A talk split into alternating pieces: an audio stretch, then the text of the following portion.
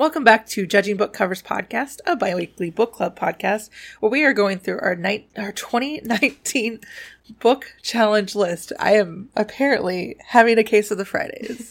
Uh, I'm Megan Griffin, and as always, I am joined by my amazing co-host Stephanie Cortez. How you doing? I am not well, but we can get to that when we talk about the books that I read for this week that weren't for the podcast. I mean, let's be honest. You had a. We both had. A, well, you had a week in books. Yeah. I only had one. I mean, we both kind of did because there we Yeah. had many a Facebook Messenger messages going back and forth to each other of just like screaming about the this book. Yeah, for the first time ever, we uh not the first time ever, but the first time in a while, we were actually reading this book at the same time and kind of like just having to scream. hmm hmm It's going to be a fun episode. A lot of screaming. Yeah. How are you? Uh, I'm good. I'm good. I have started my um fall snacking. I've had my pumpkin spice latte. yes. Yes. I have got my soft caramels in both caramel apple and pumpkin spice. Mm, And I even dared to try the zombie Skittles. Have you heard of these? not at all. What are those? Okay. So it is a it's a gray bag. I got a picture that I will put up, uh, and it says zombie Skittles, Okay. And they look like regular Skittles. There's red ones, green ones, yellow ones, blue ones, I, orange ones. I was like, I know there's another color, and they tell you on the back, and they've got all these like spookified names, bloody chair, I don't know, whatever. But there's also a rotting zombie flavor that is not its own color. You are taking your challenge every time you eat a Skittle. oh my god. Think the every flavor jelly Yeah. stuff. Birdie, Yeah. birdie, birdies, Bertie Botts. Yes. Yeah. Excellent memory. Oh my god. So I was like, okay, cool. First, I thought the zombie one would be its own color. And I was like, okay, that's fine. So I'm like, you know, talking to a few friends and I'm like, hey, I got these. I should try these. And my friend was like, yeah, my friend, they were doing something. Opened the bag. The first one he ate was a rotting, uh, rotting zombie flavored. He immediately threw up. oh no. That was like what have I done? what? have What? done? Have I done? and so I was like, you know what I'm going to do? I'm going to smell the Skittles before I eat Smart, them. smart, smart. So I did this and we got about four in and I was like, I don't know how that smells like. It's like I don't particularly like orange Skittles. Maybe that's so I put it aside. Like orange Skittles either. Or Starbursts. Same. I like the orange like ones the have to be combined with another one. I will eat them with yellow because I don't really like yellow either, but it's only like a Me step neither. above. Chris doesn't get it. like, um so I started like smelling them. And eventually, yeah, you can smell them. I didn't actually try one, but the smell was enough to make me go, you know what? I don't want to do this. oh my So- god. That is intense. It is um an experience. I'm definitely here for all of the fall celebrations, especially the pumpkin spice Yes. latte. I have had quite a few since Starbucks brought it back on the 27th of August.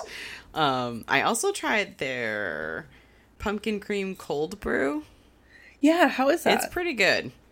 Um, Okay. The first day I went to go get it because a coworker was like, "It's life changing, and you love pumpkin, you have to do it." Um, I went, I did the order ahead, so when I got there, I was like, "What? It's not ready."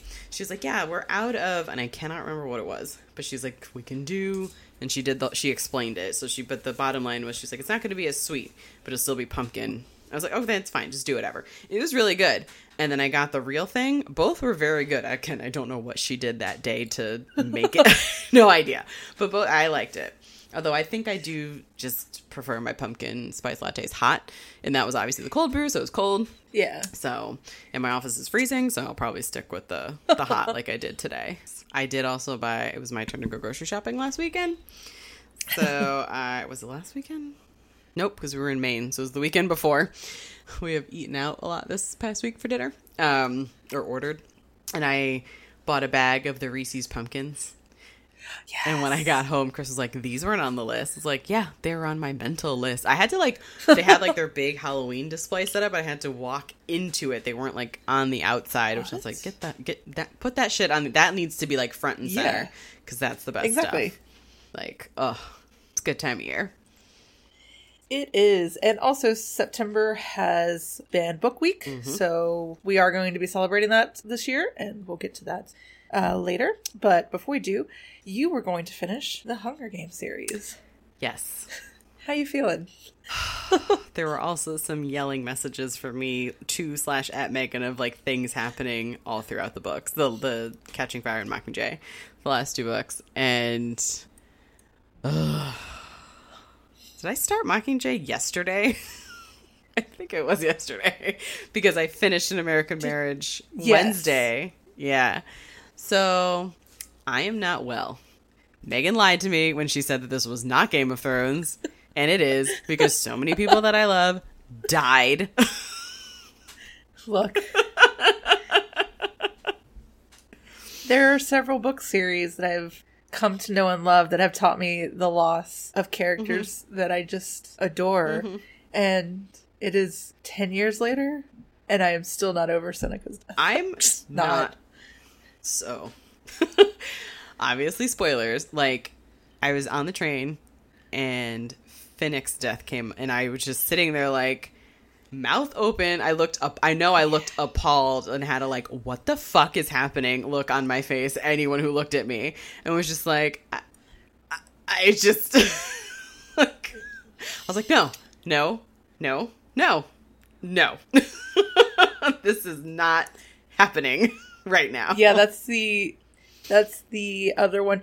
Um, we are like super spoilery. Prim's death doesn't affect me as much anymore because like I sobbed about that for a long mm. time and had to come to terms like from a a uh, literary critique mm-hmm. that her death makes sense because the entire series is about Katniss trying to protect her sister. And it's not that she failed to do mm-hmm. that. It's just that war has casualties. But man am i still not over seneca or Finnick's death I'm ne- apparently. no, Cinna and Finnick, and also I just looked to see who plays Boggs. Oh my god! oh yeah I need to watch all But you these finished movies. it. I did. okay so in the book it's her prep team in district 13 so in the movie um suzanne collins just loved elizabeth banks so much and was like you can't do mockingjay without effie trinket Uh-huh. so it's effie instead of her team Okay. because Okay. you don't really get much of her team in the movies Okay. so i was I'm i started with that. I think it, it's a lot of fun Yeah. it's because I was reading Adds- this like, oh man, so she's not going to be in the last two movies really because they broke. I know they broke it in two, so I was like, oh, Yeah. but I was like, I swear to God, she was in the trailers, but it's possible they're all blending together for me because I didn't see any of the movies. Yeah, I didn't want to tell you because it's kind. I mean, she doesn't show up until like the end of Mockingjay, Right. and then you're kind of like, "Yay, if you survived!" Right. When all these other people died, and that's why I didn't look at IMDb Yes. just in case because I didn't want to like see maybe she's gonna pop back up. There's okay, so Natalie Dormer is in this, Jeffrey She- Wright, Jena oh Malone, Mahershala Ali. I oh my god, I need to see all Jena. Malone's portrayal of Joanna is like Gwendoline know, Christie? Like, Oh my god, sorry. Wait, who? Gwendoline Christie, who is in, in Game of Thrones. oh yes, yes, Ah. yes, yes, yeah. It's uh, just an amazing cast. Wow. It's kind of incredible to Yeah. see who they all got, and it is. I do have to say, the Plutarch we briefly discussed. I still don't know if I find him to be a good guy or a bad guy. I don't know. um, mm. but he is it's philip seymour hoffman's Yeah. last role and it's oh but i am Man. excited to hear your thoughts on the movies as you get into them. Yeah, uh, a coworker. I told her I was reading this for the first time. She was like, "Can we have like a movie day?" She lives in Boston, so I don't know how we're gonna make this happen. But I was like, "Yes," because she owns all of them. it's oh my god, Finnick! I'm yes and you'll so fall angry. sam Claflin, who's just so wonderful Ugh. And then Yeah. so when Prim happened, and it was like, and then the whole question of whose bomb did this, I was like, well, that's it for her and Gale. Either she's with Peeta or she's gonna die alone because there's this is there's okay. So also, I don't know if you remember this before we read the Hunger Games for the podcast. I said that I could swear I read through like the Wikipedia synopsis, and I could swear that whatever I read ended with her with someone who is in a wheelchair. That's not what happened. I don't know where the fuck that came from and what I was reading. Beetee ended up in a wheelchair but no, but it was like the, our main character. Was it Resurgence? What was that the other? Like Divergence. Divergence. Except I don't know that I. I don't know. Have divergent doesn't idea have someone in a wheelchair but it also has a pretty shocking ending Okay, so that's not it. Yeah. I have no idea where that came from or how my brain turned that because like I didn't. I had no idea how it was going to end, except for obviously, again, once Prim happened and the question of the bombs, I knew that it was not going to be Gale. Felt a little bit bad for him, but whatever. Because I still like, oh, Peeta. It is very hard because, like, they did the triangle very well. Mm-hmm. My breaking point for Gale is after reading this several times, Peeta wants her happy no matter what. Mm-hmm. Gale wants her to I don't want to say be her best because that's not necessarily what he wants, but he like wants to push her farther and Mm. it's like I don't know. There's a lot of just the way he pushes, but it's the conversation that they have when they're hiding in the Capitol and she wakes up and hears and it's like she's going to end up with the one that she Can't survive, that she thinks she can't Yes. survive without, which you could, like, she took that to mean, like, calculating. I was like, you could mean that, like, some people say they love someone so much they can't survive without them. Yeah. Like, you could take it that Exactly, way. She it's- didn't take it that way because I guess maybe that's not how he meant it. But I liked that when Yeah, they, I'm not sure which way he's not how he meant it, but yeah, I yeah. I liked their little conversation of just and like I liked okay, so eventually we can segue back into what we are really here to talk about. Yes. But it doesn't end with them physically fighting. Like he gives Peeta his his nightlock. Like it, it's not. It's like I think in the second one he says it. Gale says something about how it would be easier if Peeta basically was an asshole. Not in those words, but it'd Yes. be easier just the whole thing. And he's not. Like, and they both realize that neither one that they're both good guys. Like they're good people yeah. and they can't really hate each other just because they're like in love with the same person. I It's like the best circle or triangle or whatever. It's so good. and I I did like though when they're talking about was it the nut like that big mountain Yeah. and Gale's just like ready to kill everybody Yeah. and she was not on board where I was just like I see what Gale is saying this is fucking war so Gale is so yeah I black guess and we're white to and do like it like when they find her prep team and he's like, Why do you feel bad for them? They're from the Capitol and she's like, Oh, oh simple boy. yeah yeah And I do like that like the conversation is, you know, was whose bombs was it? Mhm. And he going, I don't know, but I don't think you'll ever be able to live without knowing. Right. I will also And- say, I do this thing where if I'm getting to the end of the chapter, my eyes just automatically want to skip to that lat just to see. So I had my phone on the book when she's about to shoot President Snow. Oh yeah. So I like literally lowered my phone line by line and was like, I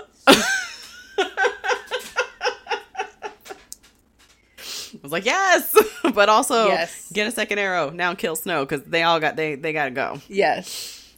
Well, she just assumed that they would kill her. Yeah. And like she was done. Yeah. But I do agree that Oh, that- Peeta putting his hand like so she couldn't. Oh, Peeta. Listen, so when he had, I think I don't know if it was his first or his second like television appearance, second television appearance because his first one he looks fine.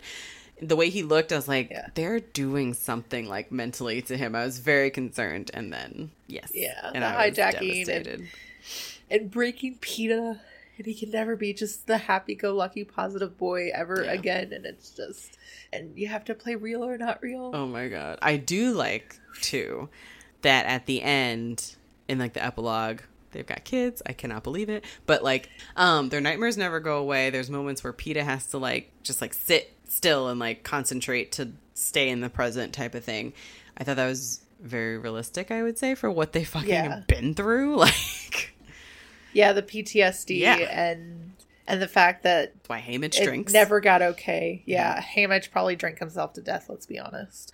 And Ugh. and you briefly find out like you do find out about Haymitch's game which like now i can tell you like all the sequels that i want is basically like Mhm. all of those victors and just to hear you know especially finnick and Oh my god. Finnick when Him- he went on TV. hearing about his relationship with mags and like her as his his uh, mentor and then going on to just the hell he went through in the Capitol and finding love and this broken aunt girl annie and it's like i just want to know all of it Right. But like my what killed me was like I didn't think about the victors after. Sure, Haymitch is a drunk, but I just assumed it was because of what he went through and PTSD and that's how he's handling it. Whereas other victors, um basically like were pimped out and like forced. Like I just was not expecting that. I was like, damn, you went dark. and they they did it because he had someone that they could break. Right. Like that's why they couldn't do that to Haymitch or Johanna and and then Johanna. Johanna. Totally blanking on her yeah, name now. I think that's how I pronounced it in my head. And uh and I mean she even states it like they don't have anybody that I could love and it's But now Finnick is gone and I am angry. but at least his kid lives on. what? She was pregnant. Oh, but he's not here. I know. I know. Trust me, I know. I'm just Uh, and Boggs. Every time I read oh it, I my love him more because, like, he's a dad. He's just a dad trying to protect this poor child because she's only seventeen. she's 17. Like the part where she says how she must seem to him is the 17 I was like, oh my God, that's right. You're only fucking 17. Like, yes, and you've been through all this he's and carrying her, and she throws up on him. And he just sighs. like, okay. But yeah, he very clearly is not hundred percent loyal to Coin, and it's Tells her not to go back and not to trust them. So I, yes, I. So they did not do the final Hunger Games, right? Remember the whole like the vote and oh the vote. No, Okay. they did not. It's weird how it's like- done, but I think why are you voting yes? What is going on? What's up your sleeve? Because she voted yes. I think to stay in Coin's good graces. yes, in order get to that arrow, to still or, you know, yes, yeah. um, was like, But the person that they got to be president, I think, is the best choice. Who did I'm totally blanking on her name, but it's the woman from Eight. Oh, I thought you meant the actress, and I was like, from what movie? No, no, no, no, no, no, no, no. Sorry, the Yes, character. Yeah. Um, I don't remember her name either. I also forgot Julianne Moore was President Coin. You know who I was picturing the entire time? Glenn Close. Like her character from Guardians of the Galaxy. Yes.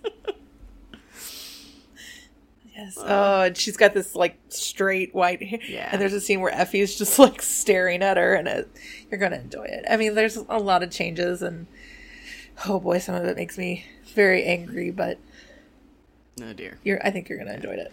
I'm rewatching Mockingjay. I watched the first two. yeah. Now I'm watching Mockingjay and Finnick. I can only take so much Finnick pain. I am upset. But I'm glad that I finally read them. I told Chris, I was like, I finished them. I want to own them. I'm devastated. Just so you know. Is he gonna read them now? I don't think so. I mean, I got them from the library, so they have to go back anyway, but oh, okay. I do want to own them. So, I think Spotify, I haven't quite figured out how Spotify is like audiobooks work yet. Oh. But I was reading earlier that there's a bunch of like more modern YA okay. books going on Spotify, and Hunger Games is one of them. Nice. So, um, Oh, so good. And so we read a very light and Oh, wait. uplifting book What were you like. gonna read? You you were gonna read. Oh, um, that's right. You spent the first like twenty five minutes talking about. I don't care. I don't, I it's fine. do an entire another episode. Um, Uh, Final Final Girls. Girls by Mira Grants. Uh, it was a novella. It is actually kind of the perfect feel for uh, fall starting to roll in. Uh, I'm not sure how much, many scary books I'm going to get to read this fall season, but um, it's about 110 pages, and it's essentially about this institution that they put you in these pods and you like can go in to overcome phobias or like if you have relationship issues that you can't overcome in other ways. Like the the case study is um, these two sisters that their parents die and they realize like they can't repair their relationships so they go in and it's this like this immersion therapy and they put you in this pods that like go into this dreamlike world where you're basically like in a scary movie oh dear. and so the girls, so the main character is this journalist that's like basically trying to prove that this is bullshit. And the case study that she's like watching in the beginning, these two sisters are like running from like a haunted scarecrow. And it's like these women in their 30s, but in the dream world, they're like kids because you latch onto these emotions and memories more as kids. And mm-hmm. it's apparently supposed to fade into some kind of like dreamlike, but the emotion stays and it's fascinating. I'm like reading this and I was like, shit, this is good science. but uh the ending's weird. Like I think I'm gonna reread the ending a couple of times because I'm not entirely sure what happened. Mm-hmm. but um, I just it.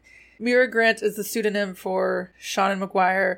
Um, she writes more of her horror stuff under Mira Grant, and then it's more of her fantasy and sci-fi Okay. under Seanan McGuire, as well as um, she is currently writing Spider Gwen. So, Cool. um, highly recommend basically all of her books. Nice. So, um, that was actually like the most uplifting thing I read this week. you were not uplifted by our, our choice. No, no. Was I, think- uplifted mean, by the Hunger Games? No. yeah, we got to find you something light. oh, I already have my Um, something light picked out.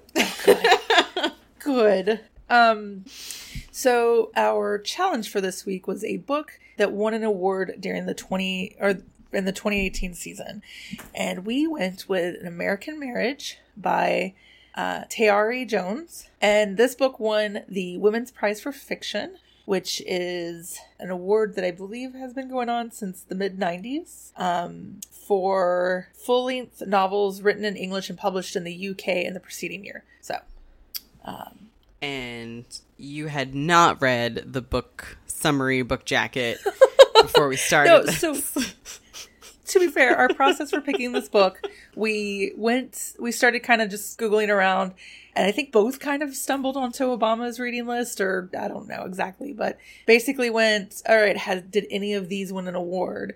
And I think this was the first one that we were like, okay, sure, why not? I read the blurb. Like I read the blurb either on didn't. Amazon or on Good. I I so like nope. I just went. Obama liked it. It won an award. I can't. The woman's from Atlanta. I'm sold. I can't even remember at what point it was where I said that. And you were like, "Yeah, I didn't read it." I was like, "Oh my god." It's when he goes to jail, and you were like, you didn't know he was going to jail. it's very like it's. Oh, I think Yeah, it no. was. Yeah. I went around for like a day around, and anybody that talked to me, I was like, Obama needs to read less intense books. this book is too intense. Uh, So, really quick for Tayari Jones, she is from Atlanta. And I have got to start embracing and reading more Southern American literature because it's really beautiful. And, but I don't think I'm going to read any more of hers like in the upcoming few weeks. mhm.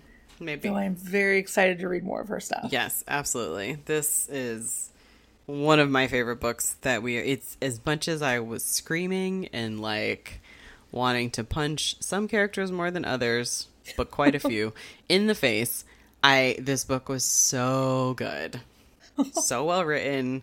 Just you can hear the different because the chapters are told from different perspectives, and there's a big chunk that's the letters between the the married couple, and you can definitely hear their voices. It doesn't feel forced. Once you start the chapter, if you see Andre, like whatever, see his name, like you can feel his voice. Roy, oh god, fucking, I have some feelings. Yeah, it's a very easily digestible like like for instance, A Thousand Years of Solitude, 100 years, 100 Years of Solitude God, is not easily digestible because like that's just dense. This is dense in like emotions. yes, it's like more of a character driven story than like plot almost because the plot's fairly simple. Yeah. Well, Well, quote yeah, I mean, if it's you tear it down to its bones, yes. Um, and you're right. Like this, it actually didn't hit me. I don't particularly love stories that are told from multiple points of view because I think it is really hard to disassociate and make your character sound super different. Mm-hmm. And it just hit me that this is told from multiple points of view. like I knew it, but it's done so well. Yeah. Um, And I like the setup where the first few chapters are between Roy and Celestial. And then it jumps into the because he is convicted of a crime he didn't commit. And then after a few chapters, well, after he's convicted, it's just their letters to each other over the course of five years. Not all of them, but letters to each other over the course of five years while he's incarcerated. And then we jump back out into other people's points of view or Yeah. it, the chapters from the different points of view although the very first one is andre it's not either one of them and then it's, Yeah. so it goes back and forth between andre roy and celestial after those letters but i liked that little segment of the letters i think most of my notes are from the letters okay. yeah Yeah, I think it's a great like to kind of make two kind of movie comments. This book is kind of the Nightingale's out right now. I don't know if you've Mm-mm. anything about it. It's by the uh, director that did the uh, oh hell the the horror gay icon. Now what is Babadook. Yes, which I have not seen that movie either. Anyways, everything I've heard about Nightingale is like it is a fan like well done movie. It's really really great, but I'm never watching it again. Okay. And I had almost the same vibe from this book where I'm like, you should read it. Mm-hmm. It's so good. You're going to feel all these different emotions. I don't think I can ever read this book. but it also felt like a movie like Yeah. The the letters are almost like this time passing montage Mm-hmm. that you could almost see them in the calendar spinning out and that first moment of like time has passed Yeah. and it's not going to be every single letter And this is it definitely put me in the like, what would I do if I were celestial in this position? Yeah. I mean, well, first of all, if my husband's like Roy, nah, I'm not. I'm not. No, nope, nope. yeah If it's my husband now, then maybe I'll try. But but if chris evans comes knocking i'm sorry I mean, that's whether or not Chris is incarcerated. This Chris is incarcerated or not. Chris Evans comes a calling. I am a going. uh yeah that's i didn't read any articles to get i wanted to just kind of do this like our own thoughts and feelings Yeah. and not get like any kind of this is what she intended to do Mm-hmm. because i don't i'm so afraid we took the intention wrong because man i did not like any of our main characters I did see that in one of the Goodreads reviews that someone else did the same thing that they didn't like any of the characters, and that's part of why they gave it a lower, like maybe three stars instead of like higher. oh no I, if I had to rank the three of them, Roy is like I fucking hate Roy. I hate Yep. Roy so much, and then I, I don't really, I don't know who comes next, Andre or Celestial. i like celestial the most of the three I think so too, but there are times I just wanted to smack her. Oh, very much so. Because I think Andre has a like, especially towards the end, where Rory's like, "I just want to hear this, or tell me this, or say this," and he's like, "No, this is just between the two of us. It has not been between the two of you ever, mm-hmm. or since the moment he went to jail, or since the moment they got married, and you never said your piece. Yeah, You don't get to claim you've been in love with someone for your entire life. all this time, like forever. so angry. But the best characters are the side characters. And honestly, it's a weird thing because I guess so. I, I can't remember if they did say, I think Roy was born in like 1969.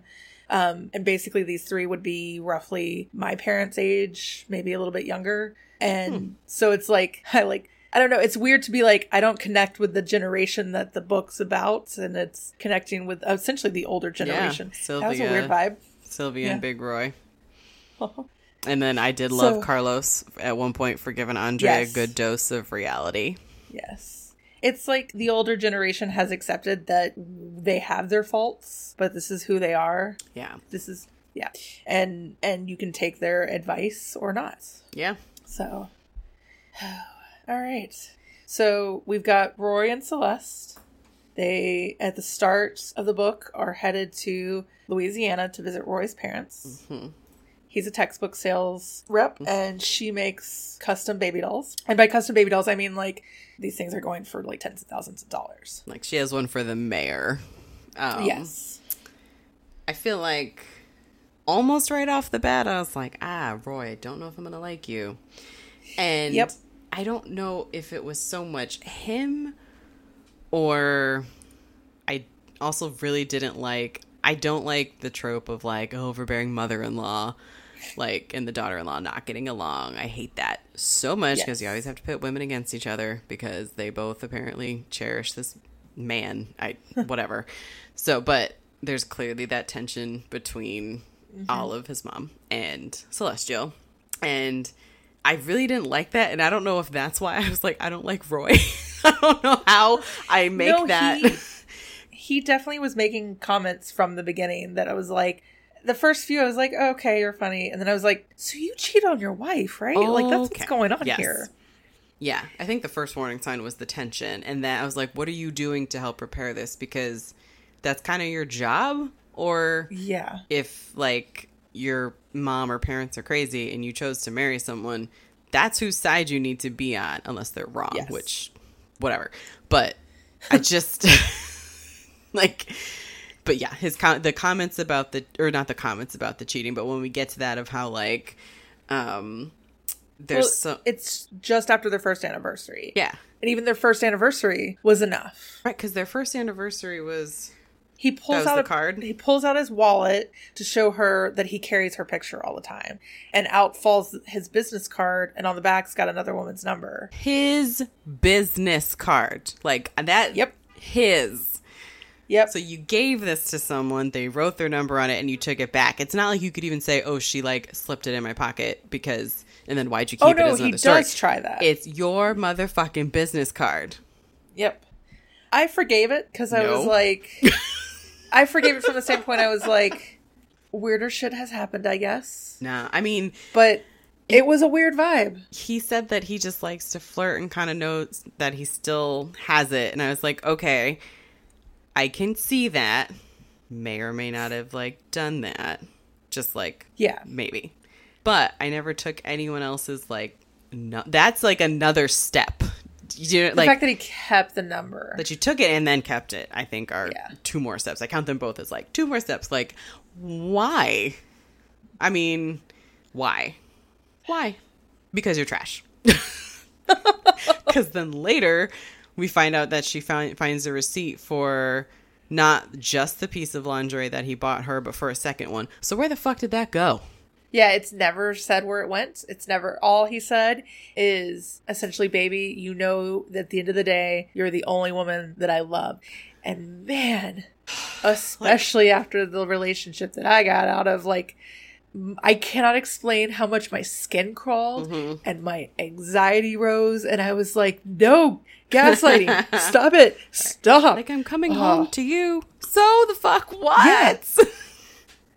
It's like, um, did you ever see the movie Enough with J Lo? I yep. Yeah, the where she's marries the rich Yep. guy, and So yep, glad when she Yeah. fucking kills him. like God, such a great movie. I think it's like 2002. It's like very underrated. Such a god. Mm-hmm. I watched this within like the last year because I remember watching it in this apartment. it was on TV. Like I used to own it, and I need to find my copy of it. Like my sister and I, for whatever reason, just love this movie. But that's the guy. For whatever reason, I was like every Mm-hmm. time I'm like, that is who I'm picturing because it's the same vibe. Where it's like I make all the money, he doesn't. By the way, no. I get to do what I want to do. And it's not that simple. Like, Roy's trash. Don't get me wrong. Real. But it's kind of, it's more portrayed as like Rory is this guy from this poor town in Louisiana who has worked his entire life to get to this point and he is just constantly trying to prove how much better he is. And it's kind of feeding into that mentality. Yeah. It's like when we get to see how they meet back up after college and he didn't want to take the train. I was just like, you bougie. Like, I can't with you. Yeah. Like, you just, like, no. You're, you're too good to take the train. And also, Nobody is too good to take the train in New York. I'm sorry. Like, it's never quicker to take a fucking car. I'm not gonna be able to find it. But when he meets back up with her and she says she's in grad school, he hopes that she's not getting her PhD, MBA, or law degree. Not because he can't handle someone like pursuing more education, but it's because he doesn't want to have to explain his excuse. He doesn't want to have to explain why he stopped with his bachelor's. No, you are the type of man who can't. St- you're the one from like the sitcoms where when the man freaks out because the wife is making more money than him. That's Yep. you. And she, she can't be smarter than Yep. you. She can't make more money than you. I, I wanted to murder this man several Yep. times. and his like fixation on having kids like that is the next step in like the perfect life Mm-hmm. and we gotta have kids and like she's hesitant about having kids and like but why aren't we on our pro- way to having kids We've only been married for a year and a fucking half. i know i was like good god calm down and she's fucking hesitant we find out because she's had an abortion already Mm-hmm. And also like had this like traumatic experience oh the way this is layered Yeah. so great the things that we have talked about, some of these things we don't find out for like hundreds of pages. yeah it's it's hard the story is done in flashbacks almost or like memories mm-hmm. more than like non-linear. But the linear story is Roy and Celestial go to visit his parents. They s- decide to stay at a Motel Six so that he can have this like No, very serious The talk Piney with her. Woods Inn, Oh, that's right. I'm sorry. which of Uh, course his mom is not happy about. Yeah, because why? I mean, I also was like, why wouldn't you tell them ahead of time? But that was me. that's the thing. You tell them ahead of time. Roy But I am tells them ahead of also- time. Yeah. Let's be clear. The, of like God bless, I am as introverted as my mother, and like she's coming to visit me in a couple weeks. She's not staying with me Oh. because I've got room with her mm-hmm. for her and everything. But like we both need our space, so Understandable. Yeah. Also, I live a messier lifestyle than she likes, so that just You know your what it is. boundaries, know your limits. But exactly, like it's that kind of, you know, it's always made us anxious to stay, you know, at in laws or things like that. And so I get that desire of like, you want to have your own space mm-hmm. Where you can let your hair down and just like not feel like your mother or your mother in law is going to walk in any second. Especially if your mother in law doesn't like you. like Yes. like Chris and I stay at his parents' house whenever we go up. It's fine. I've gone there by myself and stayed.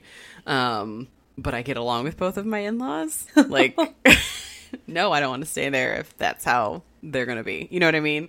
yeah. But then also we have a, a problem because husband, why are you not trying to like work this out? I mean, his dad is. Yeah. like his dad keeps making comments and and the big surprising reveal that he wants to tell his wife so it's it's told in the fashion of like this hotel or this motel is where his mother was working mm-hmm. at 16 she was pregnant with him and she goes into labor and she refused to have the baby in this motel so you know he's explained all this and i'm like cool like what's the big kicker here you- like i guess the okay. sentimental You're almost yeah born like here. cool Interesting. Yeah. yeah. And Celestial asks the question that we're probably all kind of thinking when, you know, where was your dad or where was Big Roy? And we find out that Big Roy is not his biological dad. And he, They've been married for a year and a half. yes. I don't remember how Do- long they dated before they got married. I was about to ask that. but I think at the most it's been like three or four years. how, how the fuck have you not told your wife this? Yeah, I feel like by the time that the Dear John letter comes was like longer, he'd been in jail longer than, than they've been like together. Okay. but um but yeah it's like i get it from like i get why he's hesitant to tell her and like because you know his dna or it's his ancestry i mean i get kind of that but you don't hold on to that for a year and a half Right. to then do it in this big dramatic way Right. And her thing is, it's simply that. I don't care, like, really the content of what you're telling me. That doesn't bother me. It's the fact that you have not told me this. We've been married for a year and a half, and then however long they were together before that, like, that never came up. And then, of course, he gets defensive and he's like, This has nothing to do with you. Then why the fuck you telling her now? Like, yeah okay, Roy. Okay. Like, like is this the first time you've brought her home to meet your parents because that's a problem if it's true Right. It's not, but when we find when later we get we get to see that letter that he finds from his mom where they're already engaged and her and Big Roy have not met her yet. Like he has not brought her home.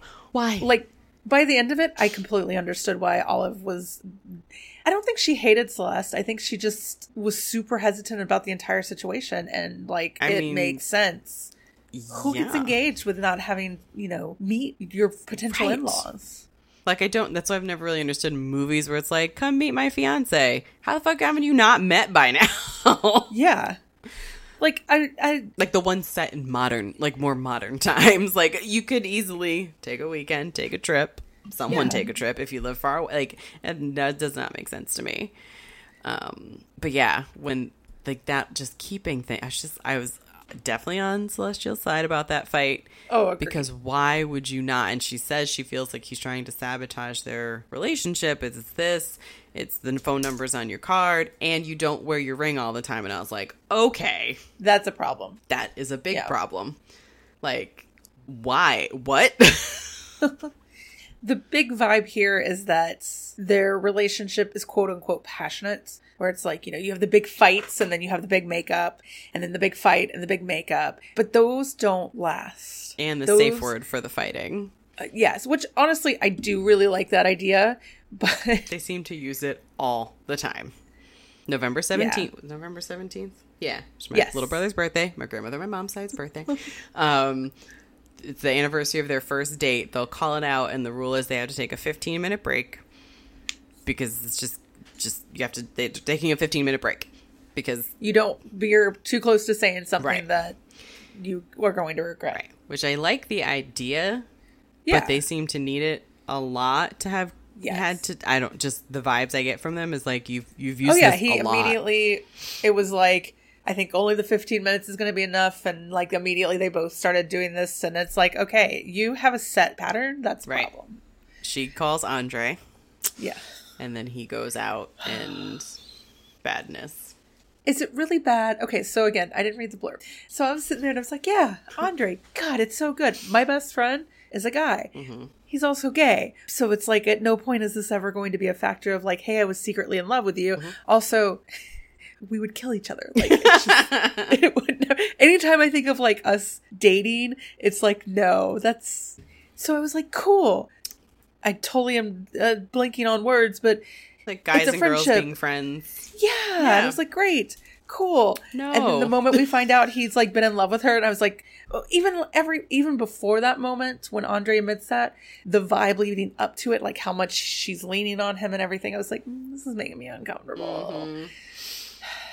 Like So yeah, And so the blurb, the first little paragraph on the book jacket talks about them together, life ripped apart when he is arrested and sentenced to 12 years in prison for a crime that she knows he didn't commit. Uh, blah blah blah. She finds herself unmoored, taking comfort in Andre, her childhood friend, and Roy's best man at her wedding. Mm, that should be their wedding, but whatever. As Roy's time in prison passes, she's unable to hold on to the love that has been her center.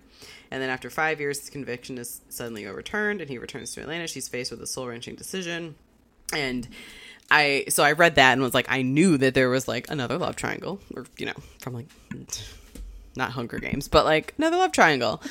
but my theory was like, I don't know why I, I was, I don't know. I kind of assumed like, maybe because the it's phrased take comfort in and i was like well maybe Yeah. for her it's just like a night they have sex like and he's like in love with her but for her it's just physical but it's not there's more to it for her even from the beginning yeah. yet i still question how she feels about andre Yeah.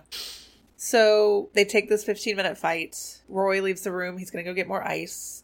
He ends up helping this woman who has torn her rotator cuff. So he helps her get her ice, um, open her door for her while he's in there, or while he's there. She asks him to, I think, fix the window really quick. And he looks at his watch and realizes that, like, the time's not entirely, like, it's not close to being 15 minutes. So he messes around with the sink a little bit and then warns her, like, hey, your door, something's loose. Like, just be careful, essentially. yeah and she says she'll call the front desk or something like that Yeah. And then he goes back to the room and they've both kind of calmed down. Yeah. And, But Celestial does tell him at that this point that like he knew that her mom was his her dad's second wife. yes. But then she says he was actually married to the first when they originally got together. So she had like a little secret there too. To me it's not as big Yeah. as no. the man I've introduced you to as my father is not actually my biological father. Yeah. I mean, like, either don't ever tell her. It, he also has known this, like, his entire life. It's not something that, like, he found out at some point. Yeah. It's just so weird. Like, why keep that? So it's just like, do you not trust your wife to know this information and why, if not? I, Yeah. or it's like also to me was like, do you not feel that she's important enough to share these important details with? Because it's some bullshit because you married her. Like, what are you saying then? Yeah. Was the courtship not long enough? Like, just why do it in this dramatic of a fashion? Um, so they go to bed, they have a passionate, you know, the makeup part, Yep. and they're curled up in bed. There's no way that either of them has gotten out of bed until the way this is like done is set up is it's from Celeste's point of view and it's before like it's like before they kick down the door even though they swear they didn't kick down the door because they got a key from the Yeah. front desk it's just like this it's so beautifully worded but the cops come to arrest him because the woman with the rotator cuff injury was raped in the middle of the night and she swears up and down that it was Roy. Which, by the way, never comes to light who it was or Mhm. if she ever figured it out or or not Yeah. or her reaction to when his conviction gets overturned after Yeah. 5 years. yeah, it's a little bit gray for um, the Me Too era. Um, and I hope she found peace. Yeah. Yeah.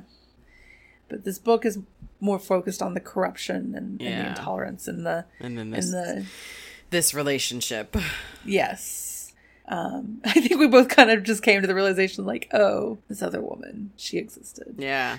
Well, I thought about that after. I was like, all right, so he's getting out. I wonder if we're going to shift to her, if there's going to be not like a confrontation or something. Yeah. And then there Do they wasn't. tell? I, I feel like the, the legal people? system would probably have to tell her, I would guess. Yeah. guess. I don't know, but it would There was a mention like you have to. Of her going back to Chicago. Yeah, she left.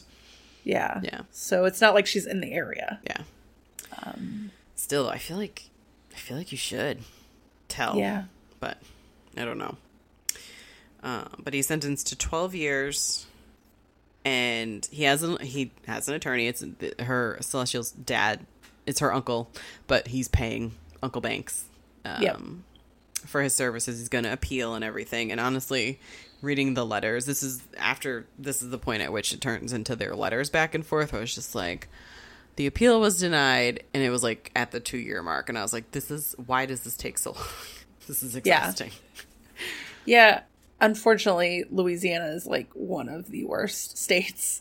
And to any kind of justice system thing, like I, one of my good friends lives down there, and, and it's just it's not a place you want to get arrested, mm-hmm. like at all. Yeah.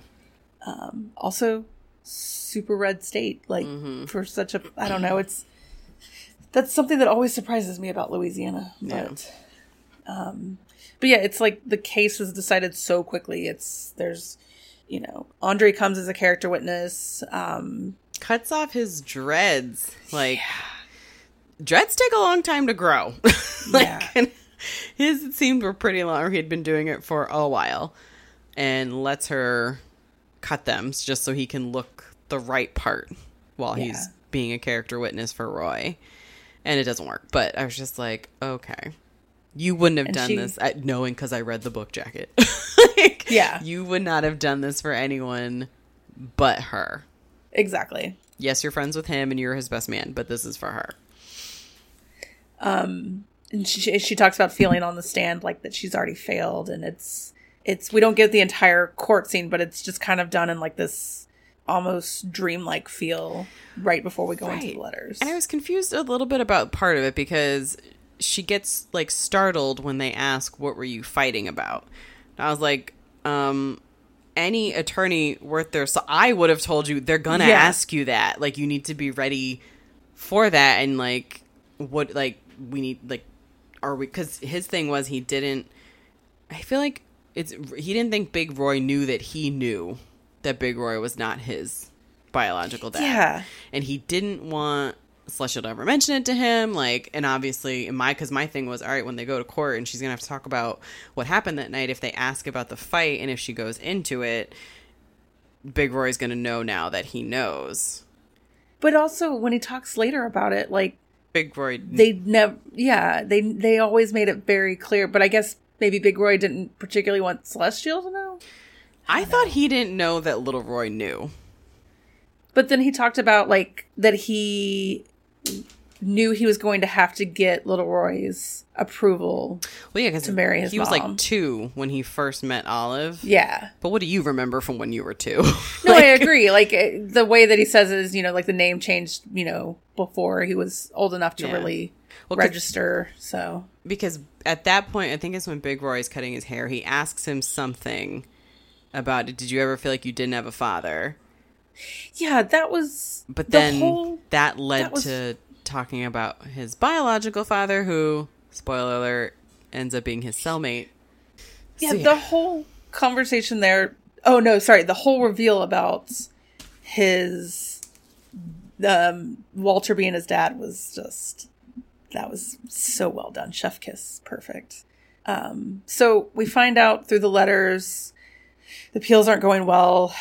Um, we find out that Celestial got pregnant, um, and that Which I'm they decided- I did call that. Because Yeah. in her chapter, she says something about, I think it was her, that they loved really hard that night. And I was like, oh, god damn it. like, the book jacket left that Yeah. part out about you having a baby, but no. and it's the entire book is just a good look at like the different perspective of situations and even in these letters where roy is basically almost blaming her for getting this abortion like it's like he wants to say no and expects her to push back hmm so that he's always right Yep. but she got he tells her he doesn't want the kid to be born while he's in jail like You can't have it not like this. Yeah. And so, but then he's like, you should have fought harder. You know, if later he's like, if there'd been a kid upstairs, she wouldn't have, you know, um, gotten together with Andre. And I'm just like, honestly, it's actually probably more likely that, you know, they probably would have been further along. Yeah. Andre would have been Nobody the wants to re- like figure. yeah. She wouldn't have wanted to do it by herself and he would have been involved. So I did think like because when they have their 15 minute break and she calls Andre and he's just like trying to like help, I didn't get a sense of oh you're in love with her. No, I didn't either at all. Like he he hid this very well. Yeah, he was like, you know how he is. and he had It's a lady okay. over. yeah. Um Yeah, he's not like, oh, you should, this is bad. This is a big sign. You know, there's no vibe of like, get out, get out of this relationship. Yeah. Um, but during like with the letters, I did okay. So I liked this little tidbit about Celestial says basically like you're making it sound like I forced you to do it. You are the one who got into a stare down with the minister when he asked you to say the word obey. Which I was also like, a, don't you usually discuss the like ceremony part with them? But fine. But b, yes, get into that stare down because fuck that. Yeah. Um, Yeah. but like, he also at the end of that throws in like, I get it, your body, your choice. All of that they taught you at Spelman College. Fine. He does that at, I, at least one more time where he talks about her going to school or the te- learning something at at school, like about but like feminist beliefs and like independence. And it's just like okay, because you don't want an educated woman Yep. who can think for herself and have an opinion. I fucking hate this guy. Yeah. Um, we learned that while she was in college, she had a relationship with a professor who was married. Um, she got pregnant and ended up having an abortion. And thankfully, um, her parents got involved and they fucking got that guy kicked out. Because, like, Got her out of school and then yeah, yeah. like, And thank God. Sylvia helped her. She's the best.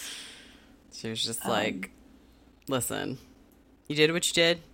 I'm not like not here to judge you. It happened." But she was like, "Did you really want to have a baby?" And she's like, "All right." It was- I think like she said she couldn't answer, and she's like, "Well, when you had the test, were you hoping for a plus or a minus? Minus. Okay, then." It's like, yes, Yeah, Sylvia, exactly. point these things out because you didn't Yeah. want to have a baby. Um, there's a lot of discussion about how independent Celestial is and how strong Celestial is, and like, not saying she's not at all, because she does things like she went away for college, she went and lived in New York for a little while on her own, like she chased a burglar down, like Yeah. she's a strong woman, but I don't, I, I never got the independent vibe.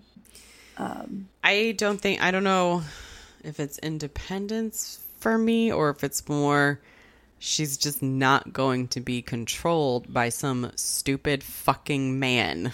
Like but towards I agree with that with Roy 100%. Mm-hmm. Like she was very much like I this is not but the entire time he's like trying to talk to her after he gets out and she's like no, let's wait for Andre and I'm like yeah, that's where I was like what this- happened? Yeah, what happened to you? Mm-hmm. You know, did this break you? Um her dad, oh, by the way, was a teacher, a science teacher and like found the chemical compound that basically like created Minute Maid and this is how they have a fortune Right. And she's you know And as much as Andre wants, okay, his other thing was it was a goal for his father. The phrase is to sit your woman down, where basically she doesn't have to work because you can you make enough money where she doesn't have to. He wanted to do that for Celestial so that she could focus on her art. Big goal for him. Um, and as much as he wants to have money, he's very jealous of his father-in-law's successes Yes. and makes little comments about her coming from money. And I'm just like, what? What? Constantly. Constantly. I mean, now they did give them, we'll say, their house as a gift, like her childhood home. Yeah. It is only in her name, which, I kind of respected that, but yeah, it's not your childhood home, Roy, it's hers. Yeah. At the same time, I could see where one would be like, oh, like, yeah, it definitely also feels like a slam. yeah. But knowing Roy, slam away, father in law, mother in law. But what's weird is like they're very much also on his side. I don't Yeah. know the um the father-in-law has her parents are interesting because it's like they want to give her everything to make mm-hmm. sure she has it better, but also her dad wants her to understand where what her heritage is and like what it took to get to the point that they are now. But it's also not done in that kind of vibe. It's more of like a almost that he's kind of also jealous of what she's got. Maybe. And like, I also feel like maybe everything that happens with Roy changes how they feel, sort of. Like, Just like blind trust or blind like we don't get to allegiance. well, yeah, because like we don't get to see them interact before No, the, the way we do with his parents.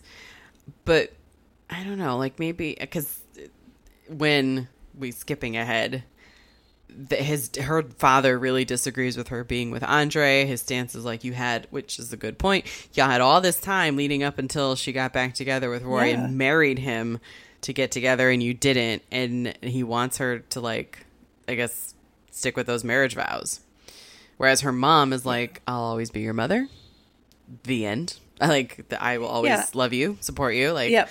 I don't have to like you, but I'll always love you. right. May not agree, but I will support you. Essentially, like. Yeah. So I don't know. You're Maybe the gonna- situation, cha- but then we also are getting how Roy feels about their relationship from Roy. And when Yes. Roy decided he wanted to propose to Celestial, he went to ask his father-in-law, not both of her parents, but just her father, for her hand in marriage. And he kind of laughed and was like, "She's not mine to give away." And Roy took that as like an insult that Yeah. he didn't want him to be in the family because he was asking to be his son-in-law. No, that's not what you asked him. I- I have a very big issue with this whole asking the dad for, especially if it's just the dad. If you go to both Yes. parents or all parents, if someone has like step parents, like I do, if you go to all of them, then I can maybe see it, but I don't because I hate that. I don't like that. like, Yeah. Like, I, in all honesty, this is going to sound probably terrible. It makes more sense if you're like in a, it's a really young marriage, like almost like before 20. I can almost understand it because like you're coming out of your childhood house. Like you're taking on this responsibility. Mm. I'm giving you my responsibility. No, I still hate it. I've always hated it. it. Mostly because like my relationship with my father's not great. And so it's always been one of those things where it's like, I don't want to get him involved anyways. yeah, And now the only person's opinion that you need is my dog. yeah, And like, if he doesn't like you, I'm sorry. right. He's been right about two exes. Mm, we gotta trust that dog judgment. Yeah. hmm That little Yeah. puppy judgment. I just I told Chris if he did anything like that, I would say no because I don't need. I, I like try to look at it like oh they're blessing. I don't need anybody's blessing Yeah. to get married. Like I don't. Um, which is part of why we walked into our wedding together. Um, because I remember being a kid and asking my dad like some movie was on. I was like, "Why is it just the dad walking her down the aisle?" And I'm sure he didn't want to get into like the patriarchy and women being property, so he was just like, "You know, he raised her, and he's like, get blessing, blah blah." And I was like, "Okay, but my mom raised me too." So from that age, or is raising me because I was a kid, I decided both of my parents would walk me down the aisle. That's so sweet. And like if something happened to one of them beforehand, that's the corresponding step parent. like this was my plan. And then as we got closer, I was just like, but I don't need this. like I don't need y'all Yeah. to give me the blessing because I know they like Chris, I know they love Chris, but I don't not I don't care, but kind of I don't care. So it's, it's a weird line of traditional versus are you trying to appease the parents Mm-hmm. versus It's your own wedding. And I'm just never going to get married and it'll be okay. I mean, like, but like you, I also struggled with this throughout most of my childhood because it's like I've always had a weird relationship with my dad. My hmm. stepdad's been in my life since I was seven. And I mean, I lived with him and my mother, and like my sense of humor, the sports I follow, like so mm-hmm. much of my personality comes from those two raising me. that it would make sense that you know either both dads walk me or and honestly i got to a point at one point i was like my best friend's gonna give me away and and, and i'm not someone who would have a traditional wed- wedding anyways but i to the point that i just walk myself Yeah. like I just for me also it was the symbolism of I'm wa- if I if I walk to him with my parents or without, it's like to me I like the symbolism of we're walking into this marriage together. We're walking in together. Like I just so you and chris walked in together Yep, we walked in together to the beginning that. of Helter Skelter because it has a really good opening. Did not time or practice any of it out. Like he so when we canceled our big wedding, we got rid of the wedding party except for our flower girl because Prue was like three at the time. yeah And uh, she already had a dress with wings that she wanted to wear. So we gave her a basket and put our iPod dock in it. And it just, he, I don't know, he messed around with the beginning of Helter Skelter and it worked perfectly. Like the time wise, like I don't know how this worked out, but it did. Um, like we also spent every the time night i together hear more about this wedding and you just guys become like otp status for me it's so great. We spent the night like we we knew we were even with the big wedding that we were going to do we were going to spend the night together beforehand because it was just like it's been four years of us living together. I sleep better next to you because that's what it's been for four Yeah. years. So we're not like that's that's no we're not we got ready together. Like there was no big reveal. Um or like anything like that so just like i don't care for that stuff for me if other people want to do it fine you're not me, you guys aren't religious No. right like yeah like i think that also has a big part Yeah. to do with it no longer Catholic for me, and I think you might have done Methodist, but like as a kid. But then it was only for a few years. Well, yeah, and then his dad was like, "I'm not going," and then everyone stopped going to church. Yeah. I mean, it does say a lot that, like, you. I, I get that there's a line of, like, if your parents wanted him to ask, no, I would have of the told them, "No, we're Exactly. not doing that because who do you think you are?" yeah, you're my parents. You don't get to decide who I marry, though. yeah, it's. That's the best way of putting it. You don't get to decide who I marry. Right. And, like, Like I don't need your blessing. If I've decided I'm going to marry someone, that's cuz I decided for me. yes. Like no.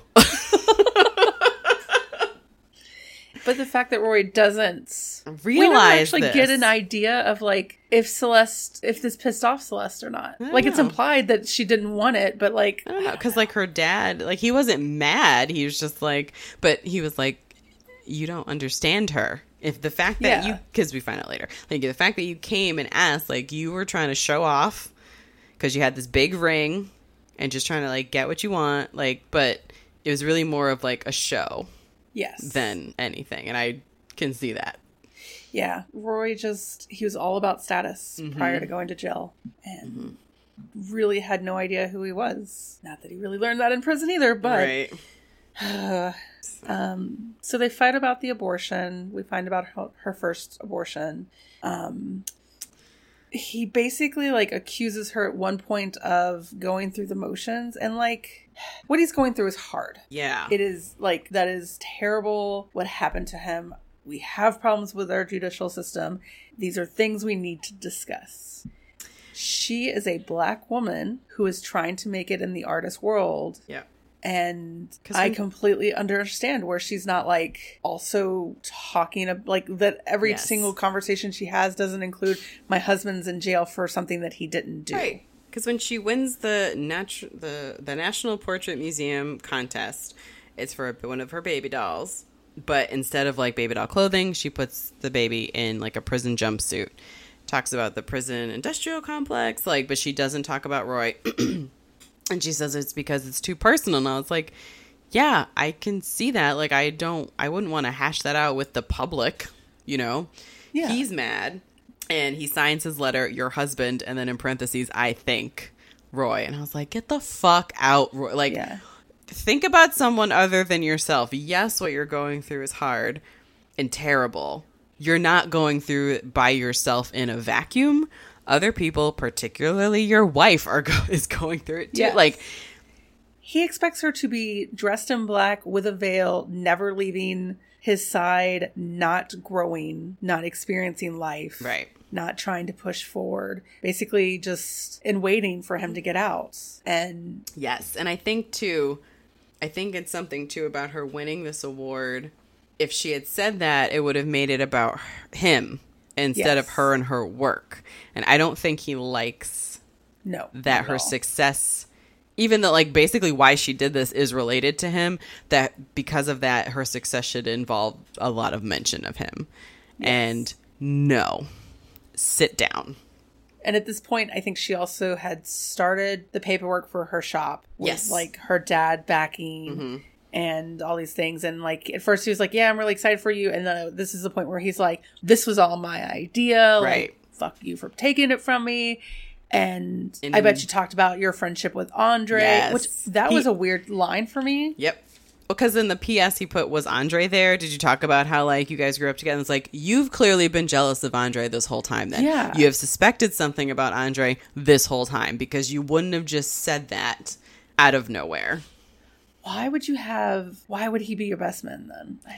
Right? Like I just I don't Unless understand the lack of I don't know, but the lack of communication. Like I feel like if I was worried about my husband or maybe like fiance, girlfriend, boyfriend, whatever, before like them and their best friend of the opposite sex, I would say something and ask about it because I don't. They they did make out once in high school. I don't know that he knows about that though Probably not. because I feel like he would have been even more I don't think he would have ever become friends with Andre in that Right. case. right. I just And he does So- apologize though, like his yeah. Once. Walter basically like beats it into him that he's being an idiot. Walter, his cellmate, Ghetto Yoda, who's an older man, who we find out later is his actual biological father, um, giving him life lessons. Yeah, because the way he points it out is she's a black woman whose black husband is in fucking jail. As soon as she says that, that's what that's all they're gonna see. They're gonna think that she has a million baby, 50, 11 babies with 50, 11 baby daddies.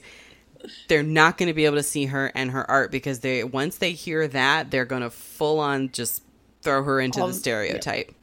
Exactly. Why your ass couldn't see that on your own, or to just even if you didn't see it, to let your wife have this her Be success. proud. Yeah, you dick. I. Ugh.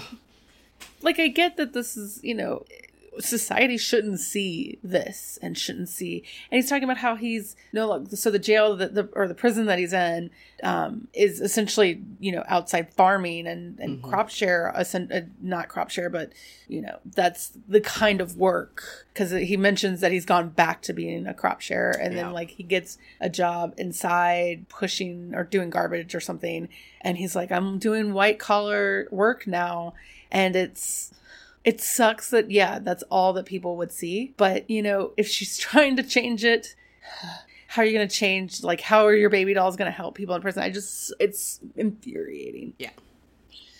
And then after he writes his apology letter, he uh, writes his father-in-law because she hasn't come to visit in two months, and I was like, good. like this. Yeah. N- yeah. Yeah, I'd be angry too. see I, I feel like you were much more objective objective than i was because like in hindsight i'm very angry at the time i was just like this poor dude's in prison and your wife is not responding and like being that cut off but at the same time Yeah. you have email I mean, but I'm also like, I can be real petty. So Oh. my thinking was, that's how you want to act. All right, I'm just not going to show up for a couple months and see how you like that shit. Because Yeah. This how you want to act. I'm not, I don't have to come around. I don't have to answer your fucking letters, and you can't do shit about it because you physically can't. like, I can be real petty. yeah I also don't know that I could do like I don't. Mm, she's she's she stands by before for a long time before she writes the dear John letter. I do not know that I could do that either. Um, yeah she's yeah, but when he writes to her, his father-in-law, he has the audacity to ask him to not tell Celestial or his own wife. Yeah. Like, oh, you forgot you that's right. You don't understand how marriages work where the people communicate with each other about the things that are happening. Of course he's going to tell his wife about the letter that he got from their son-in-law. Of course he's going to tell his daughter because his loyalties are not to you even though Yes. he stresses in his response that you are like calls him son, you are family, but you're his daughter. Like that what is wrong with? Flesh and you? blood. Who we would ever think? What's insane is that Roy is raised by this couple who is so fucking in love that it makes it like gives me hope again. Mm-hmm. And it's like at no point is there ever any implication that Roy was stepping out on Olive. There's no implication that they had Big you Roy know, would never. No, like No. this dude was like had women throwing himself at themselves at him be- when he started showing attention to a woman with a son, mm-hmm. and they're like scandalously telling like she has a son, like don't do it. 30 plus years of marriage and it's like what what broke in there Like, what did you learn? How did you not Yeah. learn commitment and the real meaning of it? like Because, like, I can understand why I have fucked up like relations. Like therapy is for a reason. But I didn't have parents that, you know, were married at so young until, you know, I can't say like I don't want to talk about Olive's death scene yet or like the funeral or anything yet, mm-hmm. but like it's just we're getting there. it's such a powerful like, what the fuck, Roy? yeah. Yeah. Like, I mean, he. Ah. I don't know. So, his father in law writes back and says, Your family, we're all rooting and praying for you. Also, I'm totally going to tell my daughter because, of course, I fucking am, you idiot. But he says it nicely. And uh, Roy's next letter to Celestial is like, By the time you get this, your dad will have narked on me. "Mm, Okay, fine.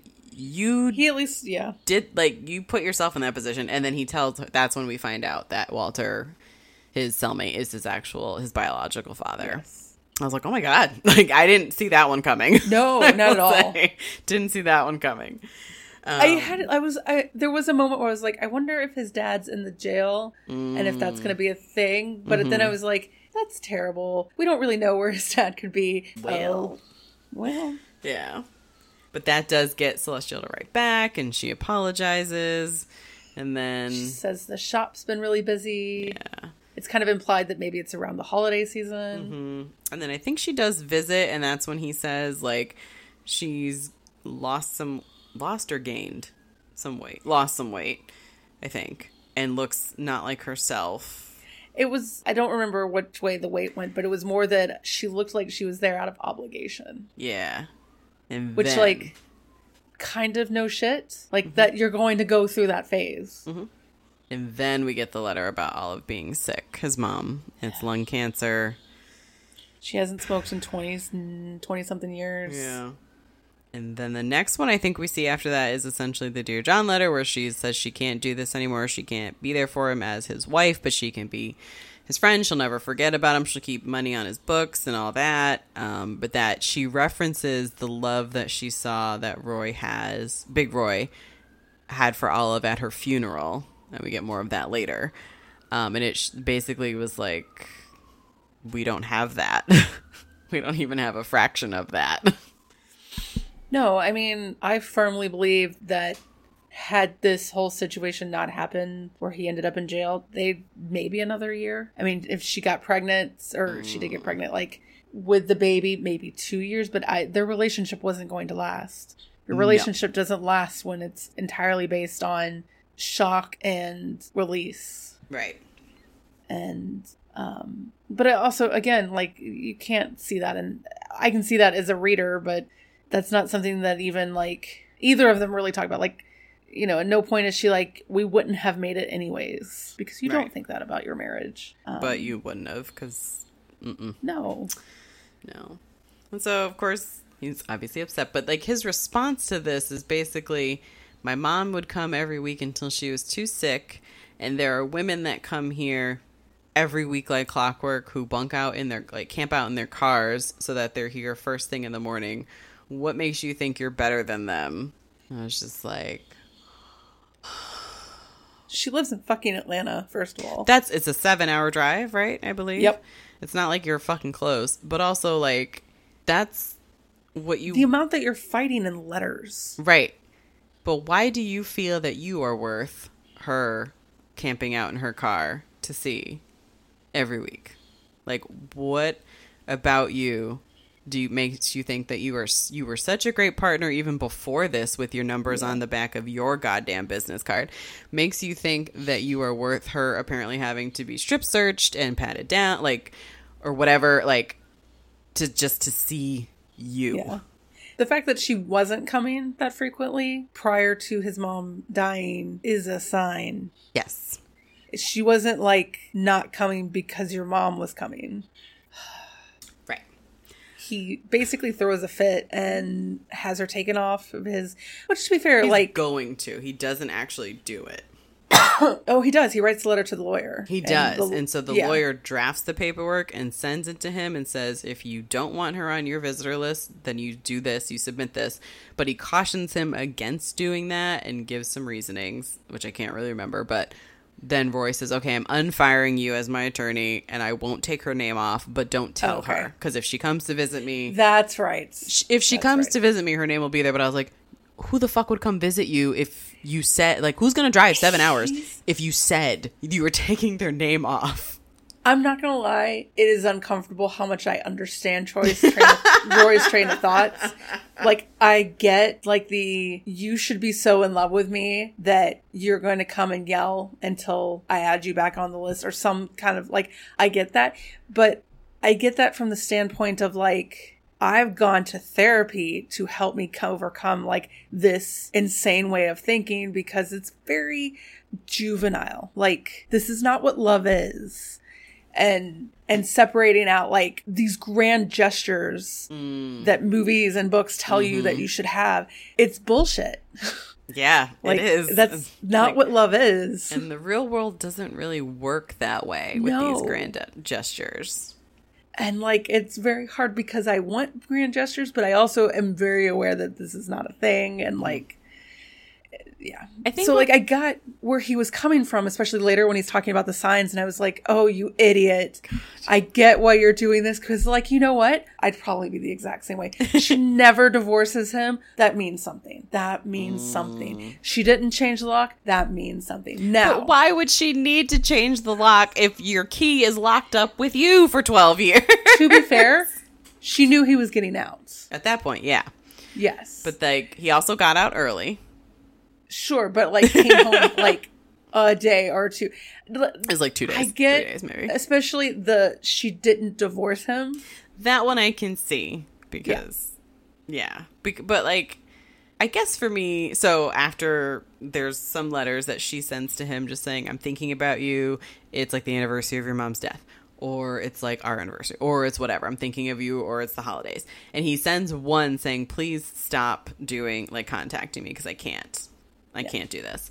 And then, like the next letter he sends out is this long one saying that he's coming home, that they over your Uncle Banks worked a miracle, they overturned his conviction, and he's like, the last five years will just be like water under the bridge. And I was just like, wait, you're talking as if you've been in touch with her, but for the last like two years essentially of his time there, he wasn't talking to her, and all of a sudden it's like a 180 I'm of I'm, I'm coming free." home, baby. Like, Yeah. mm, who are we talking to? Like, mm. Yeah. Realistically, I'd be the one that would like the the dear John or dear Jane letter to come in. I'd still be sending the letters and being like, "Well, you've essentially dumped me, but you're also going to have to suffer the fact that I'm just going to keep writing to you." So I would not have gone the silent route. I would have been the "I'm going to talk to you and make you forgive me" kind of type. But he did not. He did Yeah. the opposite of that. That's where we. I forgot the the first section was called bridge music, and then after the letters, we start the second section, which is prepare a table for me. Which there's some phrasing that Roy uses that I don't think he means as a metaphor, and I'm not here for it. yep. No, but this is where the first chapter it starts with Andre, and I feel like I told you when I got to that point, and your response was just fucking Andre.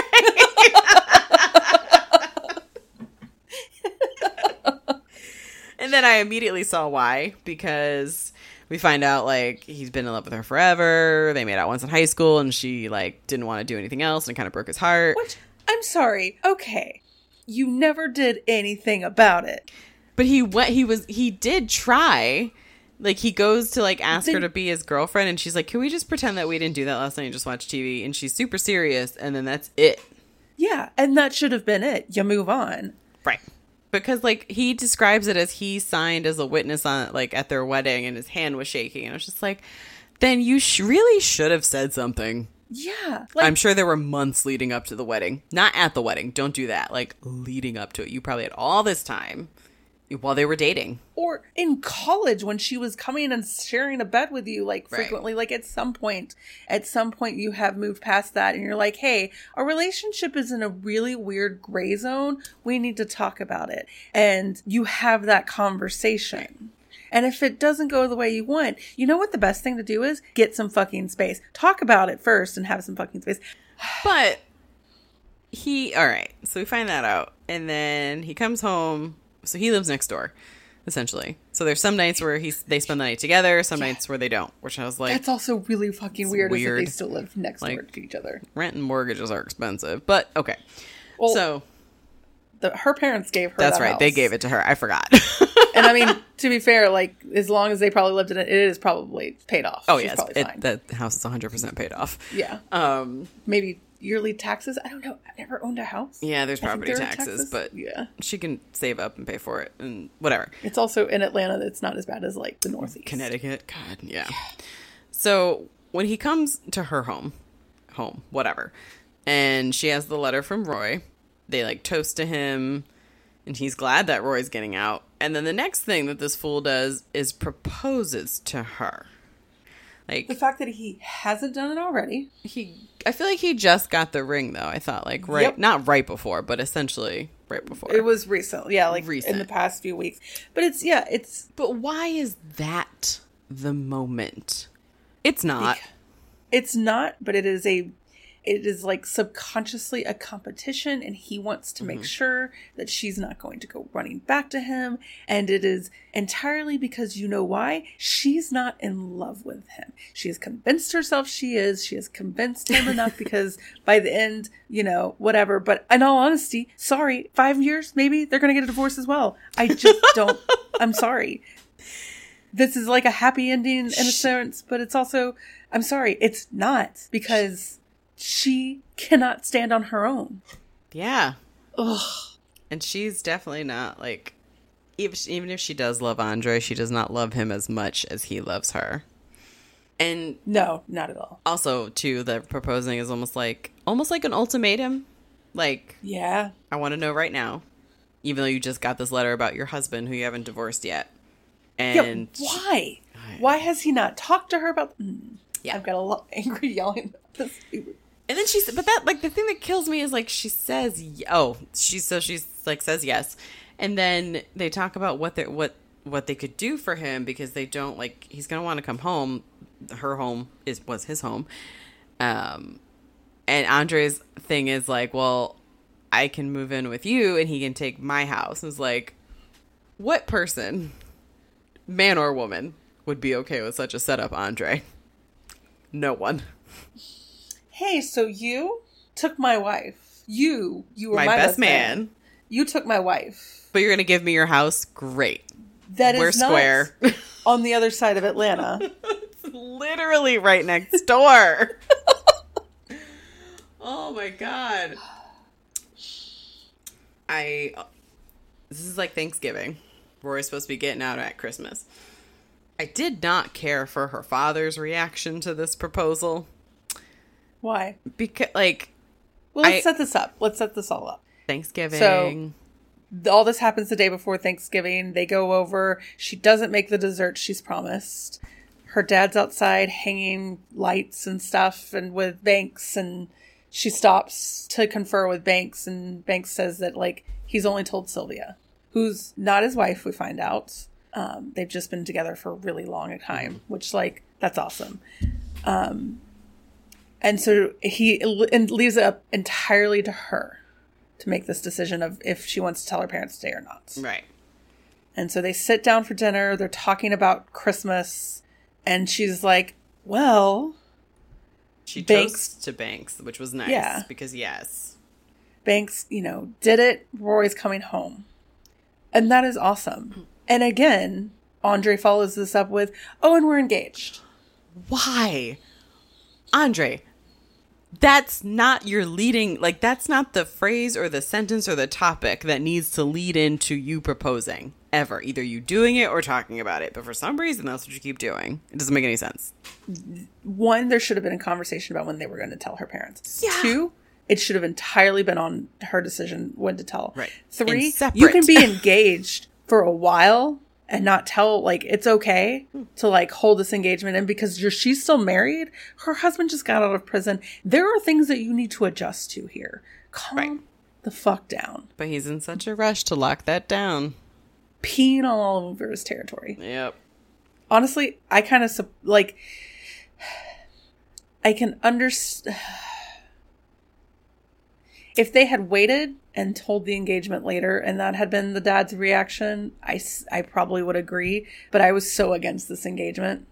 Oh, I get his reaction to it. I just didn't care for his phrasing and how he responded. That basically like um because he says like you couldn't keep your legs closed and That's so now right. he's gonna come home and have his so-called friend slash best man here and like i don't know to me it seemed almost like do you feel like he feel like to me it felt like her dad felt like she needed to stand by her man this whole time. Kind of like what roy wa- roy wanted the all black and the veil and the Yeah. stand by your man and do that when like did you or did you not cheat on your first wife with your current wife? Because how sacred do you find marriage vows father? Because let's look at that. Like who are you to tell her that she can't be with someone else. If she truly loves andre we're gonna back burner the truth of that. Yeah. but if she if she we're gonna go with she does. And she's moved on emotionally and she wants to be with andre. Who are you with your life eh, what you did in your life to tell her that she can't do that? But you just want her to stand by her man because he's a black man in prison. Yes convicted Yes. wrongly. But that's what you want her to do? If she had served divorce papers at any time, any time, this would be so much better, so much easier, so much make more, so much more sense. yeah And then,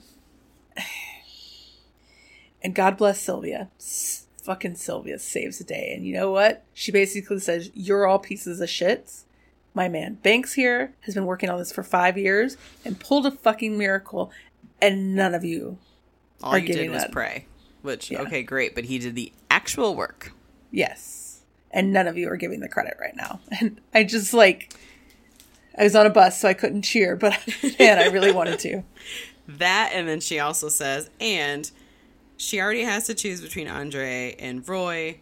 Don't make her choose like like what you're thinking, or don't make Gloria, his wife, her mom, choose between you and Celestial with who they agree with on this. Yeah. Um, and don't make your daughter feel like she's got to lay down, lay with you. Wait, lay with who you want her to lay with, like you're some kind of pimp. That's street fighting, Franklin, and you know it. And I was like, yes, Yes. Sylvia, yes. yes. She also caveats all of this with like, I know I'm not technically part of the family, and that was a little bit soul crushing for me because You are family. Like you've been around forever. Yeah, this woman basically helped Celestial become human again after what happened to her in, in college, and so it's like whatever has happened that has her feeling like she has to caveat with that is heartbreaking. Yeah. So Roy is out. Yeah. Big Roy picks him up. One of his he's- phrasings that I didn't like was that really only a woman can welcome a man home, wash Yep. his feet, and fix his plate.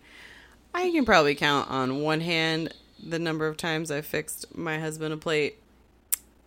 And I think it was I- when we were using Blue Apron because it was like, do your presentation shit. Yeah. I mean, like, if you're the cook, cool. If your husband's the cook, cool. Nah, we don't. Yeah. Like, if he's sick, I've offered to, and usually he still is like, no. Yeah. Are you guys like a order out kind of? No, we try to cook, but usually it's like, all right, it's ready. Come get what you want Oh, yeah, definitely. because your legs and Yeah. arms aren't broken. Yeah, it's uh And you're not the whole the whole him like looking around and being like all these women and it's like either moms or girlfriends slash wives, whatever, Mm-hmm. coming to collect their men from jail and he's you know, his his dad's coming Yeah. to collect him and he's Also, like wash his feet. Sorry. Yeah. No. Yeah, no, that's fuck that. Um, but he also didn't tell Celestial that he's getting out early, so it's like, are you pissed she's not here, or I'm Because just how would she know? No, I think. I think that was part of like his plan. Like he was not ready to see her because he also knows, even though he wrote this letter as if they've been in touch for the last two years, when that's when the radio silence really happened. Um, he's nervous about what he's going to find because, as he says, he doesn't know if he's still married. Legally, yes, of course, but like right. Mentally, emotionally, because he doesn't know. He hasn't talked to her. I feel like if you haven't talked to them, that should tell you something, but that's just me. And like, so he runs into Davina, someone he knew from high school, runs into her at Walmart, and she invites him over for dinner, and he swears up and down he didn't go thinking about sex. And I was just like, you are so full of shit. It's It's not, pages and I'm not saying it because you just got out of prison. I'm saying because of how your ass was before you went into Yes. prison. Because you were a dog, you always have Yep. been. Not Yep, to say he- like it's pages of him talking about the food and her and like how if someone oh, what was the expression basically if they're hot in high school they're going to be heifers by the time that they're you I- know of marrying age I think that was Big Roy's stance. yes and he was like, "Nah, she's still good."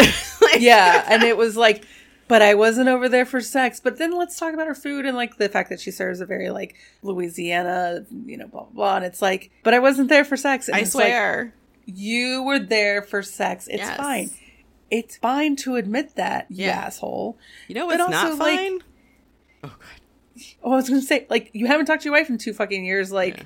I, whatever But like he's scared. Like I get the being scared about what he's gonna find when he does talk to her. I get that, and I get stalling. I I do understand that.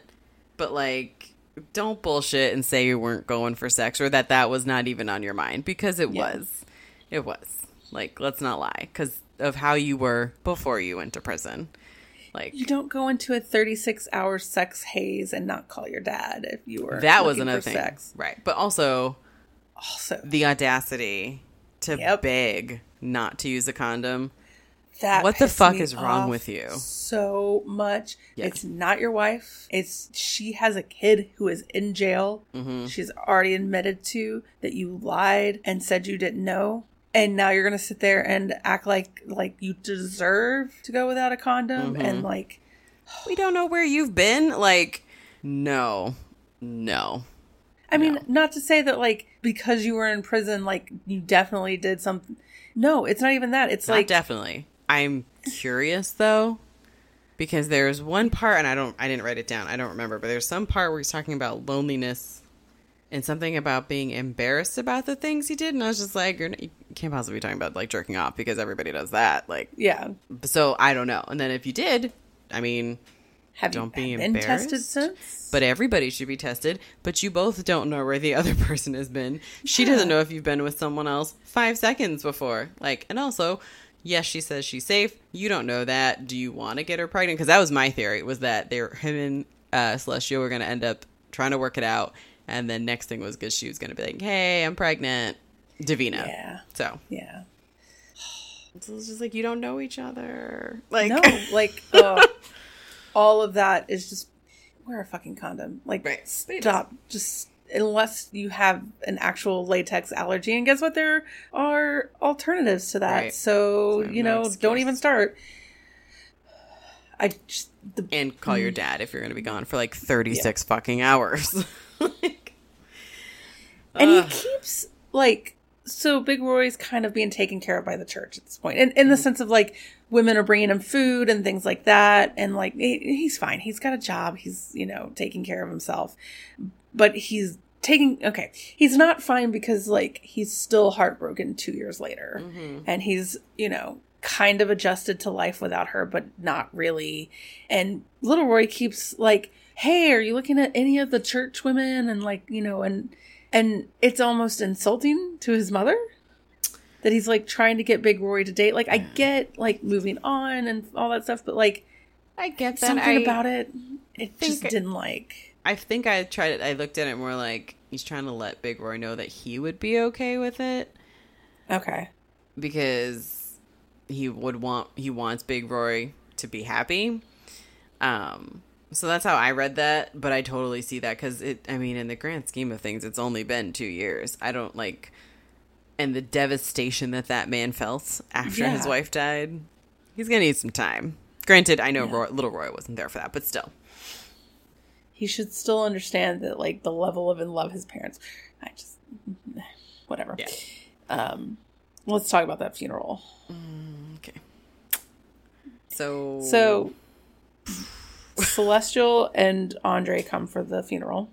Celestial does not visit Roy in prison while she's here for this, which is weird. Andre does Andre does, but in his little gray suit, looking good, yeah. making Roy jealous. But it's weird that Celestial doesn't go to visit him at all. Um, Yeah, because she wrote the Dear John letter after because she references the funeral.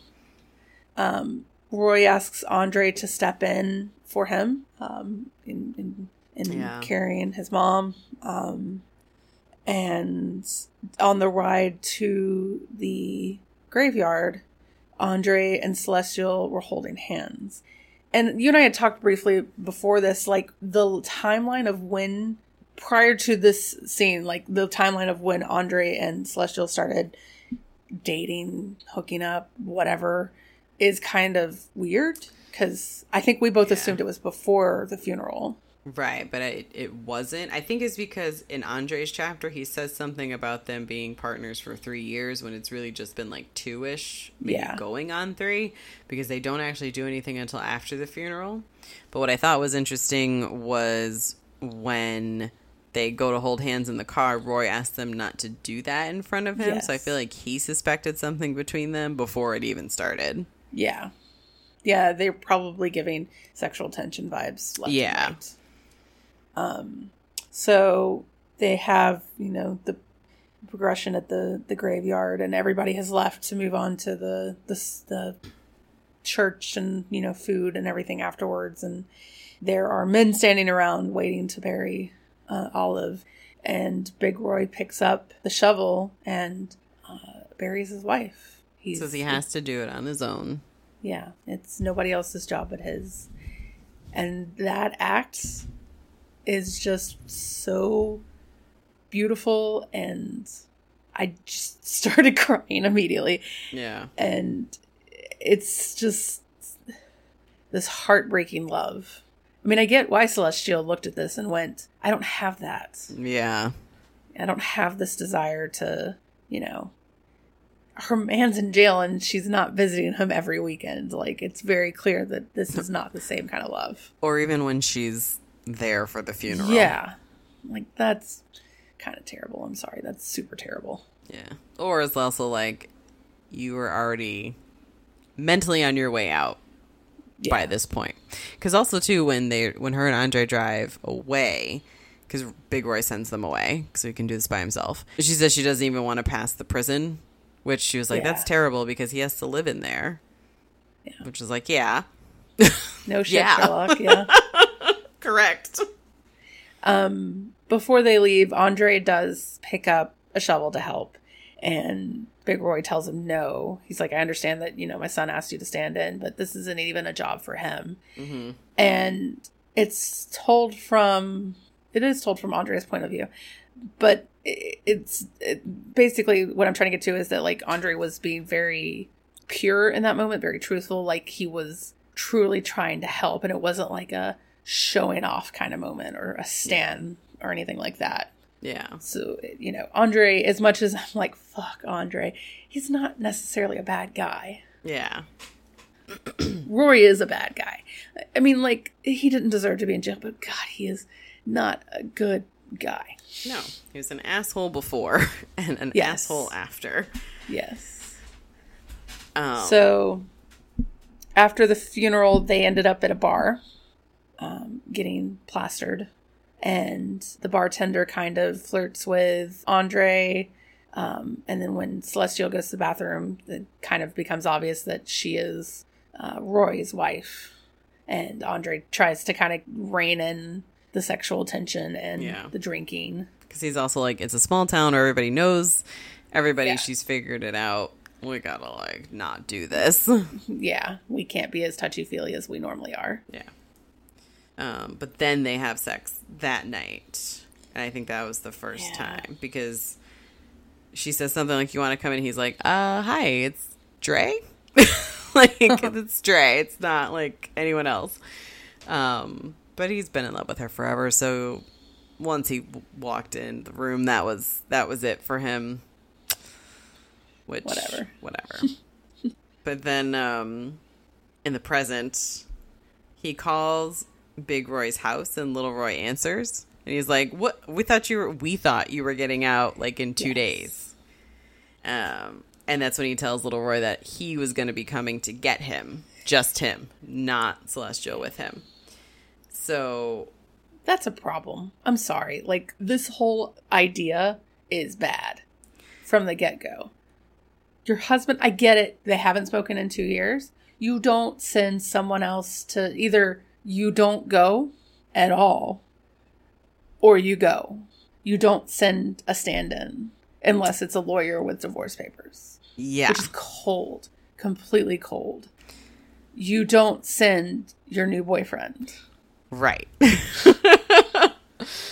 to have a conversation to tell him like, "Hey, we're engaged, but it's okay. We're gonna help you out and You everything." can have but my we're house now next engaged. door.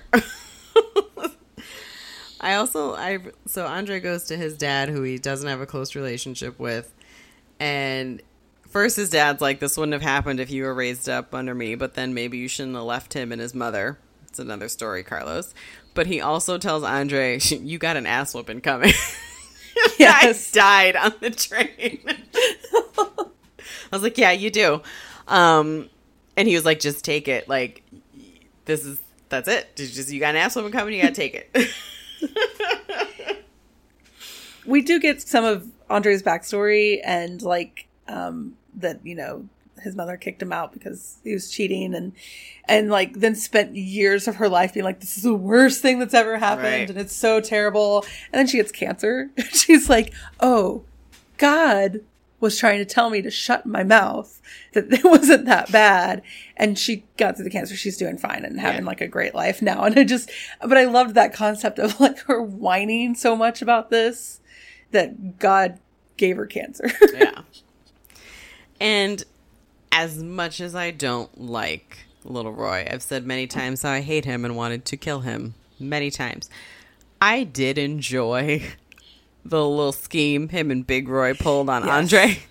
It is Because- entirely valid Right. Because he knows now that because he talked to him, Andre's coming by himself. But he also said we. So clearly something's going on. But he him and Celestial they have to talk. They're still married. Like you need to talk and figure out what's going on. That's what that's what needs to happen. Just the two of you, because just the two of you are married to each other. exactly So this little scheme is basically Big Roy lets Little Roy take his car. I also love this part. Um, he had his mom had a savings account for him, yes and he had put money into it as he was growing up as well. And he took some out when he went to college. And when his mom realized that Celestial was basically keeping his books at the prison fine, she put all of her money, like her like week like selling cakes and stuff, into that. So instead of having a couple hundred like he thought, he had like three thousand in there, which I was like, I- love that. Um, he had so he such takes- a good mom she- such good so- parents such what happened to him? Whatever. So he takes money out, and he does go to say goodbye to Davina, which I was like, okay, I'm glad that you're doing that. She's Yeah. pissed. That was the point that I realized that Davina was probably important in some way. Mm-hmm. Like the fact that he was taking his time to say goodbye. Yeah. And like she's pissed because she asked if he was married and he said he didn't know, which okay. But she's mad because it's like, "Oh, you're running back to your wife." And she tells him to forget her and blah blah blah. So he does, but at least he does go to say goodbye because I was like, "Don't be an asshole and not just like Yeah. just disappear." He's not a hundred percent asshole. because it's like He's just- literally the day after yeah. the 36 hours. He does visit his mom's grave as well. That's it before he decides, but um oh, and I forgot too when Big Roy's cutting his hair, they have a conversation where Big Roy tells him like that he knew basically about his biological dad being in jail with him because his mom told him because Yeah. Celestial told her. And, And he- Big Roy took it as like him being in there with him is like what killed his mom. Yeah, because she was fighting, doing well, and then she was gone a couple months later, and he saw like no, a change. It's Celeste told him, and she like died the next day. was it like, the next day? It was very shortly after. Yeah, he definitely saw a change. she in gave her up. too after. Yeah. yeah. So that's important for later. But he basically leaves right away for Atlanta, and he basically arrives in Atlanta when Andre is leaving to go get him. Yes. And while that's happening in Atlanta, when Andre gets to Big Roy's house, Big Roy's like, "Yeah, he's gone. He went to Atlanta." I was like, "Um, I was coming to get him. Mm, he took my car." And then he's trying to use his cell phone. It's not working. He goes to use the wall phone. Things have been hard since Olive died, and they cut it off yesterday. It's just like you are fucking lying, Roy, and I love it Yep. it's so good. because again, kind of like when we talked about the letter of the just Roy asking his father-in-law not to tell Celeste. Of course, he's going to tell Celestial because that's his daughter. This is his son. He's going to Yeah. do what he can to help little Roy. yeah. And yeah, he lied. Is the whole scheme. He gave him his car. He lied because then, of course, the phone rings. Which Yeah. I was like waiting. Yes. I figured he had another line in the house and like took it off the cord or something. But he's also like making food when Andre comes in and like you know, he doesn't treat him badly. He's like, No. plate for you. So you can stay because it's Yep. late. And then also too, he says uh, when the phone rings, he's like, "Yeah, I felt bad about that lie up until you believed it." And he was like, "Look around. Do I look like I can't pay my bills?" I loved that so much. oh, so good. He also keeps making salmon croquettes, and I'm just like, all right. Mm-hmm. Like, I got the impression that was about all he knew how to make on his own, maybe. Yep. I like too when Roy's little Roy's like, "Oh, you cook?" He was like, "Well, after your mom, I had a choice of either starve to death or learn." he was like, "They don't tell you this, but they put a lot of the recipes on the back of the can or the back of the box." But add seasoning. right, right, right, right. And then he uses Ritz crackers instead of like panko or like bread He didn't crumbs. have And I was just like, He made do. yeah. I liked like it. He would be fine on Chopped with his basket Yes. of ingredients. Oh my god, he would be so great on Chopped. Um, so Lil Roy goes to Atlanta. He does, like, he finds her at the shop and he's watching her. And I Yeah. was like, "Are you gonna come in?" Because honestly, for a second, when that last customer comes in, I'm like, "That can't be him, right?" She'd recognize him, right? Yeah, Because it's told from her point of view. Yeah, Yeah. It's not someone else. But I was like, she, I honestly thought it was a guy that like she'd maybe end up with in the end because it's a guy that has you know a child and all Mm-hmm. this other stuff, and he gets enough screen time basically that I was like, okay, is this the guy Right. that you're really gonna fall for? Yeah. And no, he's No. just the voice of reason for a moment. Yeah. So she does see him, but she thinks it's like a ghost, like it's Yeah. her her mind fucking with her. I did not I texted you about this. I did not enjoy that he let himself into the house. Yeah, so this is the point where he's talking about the signs.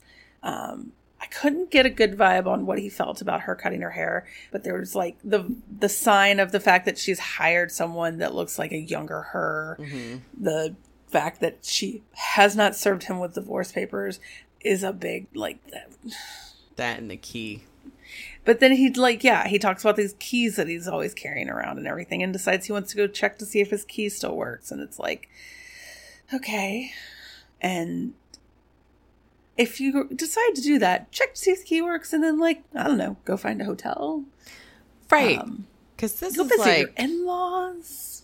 don't go in, like this is not it's, I mean legally it's not your house because it ain't in your name. Nope. But like I don't But they're also wanna- married, so it is his house. He's not gonna get it in the divorce.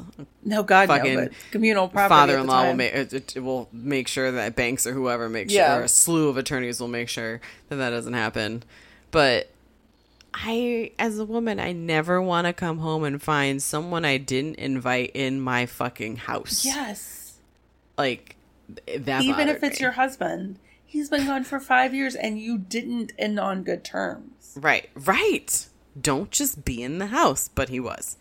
Yeah. And then, like, To be fair, he does not like explore the entire house or like, you know, anything like that. He just kind of stayed in the rooms that he knew that they didn't, she didn't really use. right. And I mean, I'm saying like, to be fair, it's a little less creepy. It's still fucking creepy. Yeah. But it's a little less psycho killer creepy, I guess. Yeah.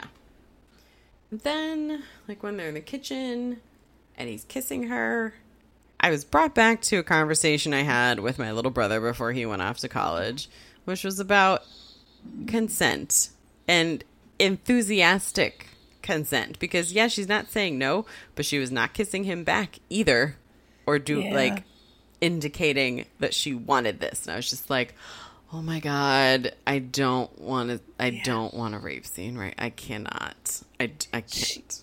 She's just in shock. Like, yeah.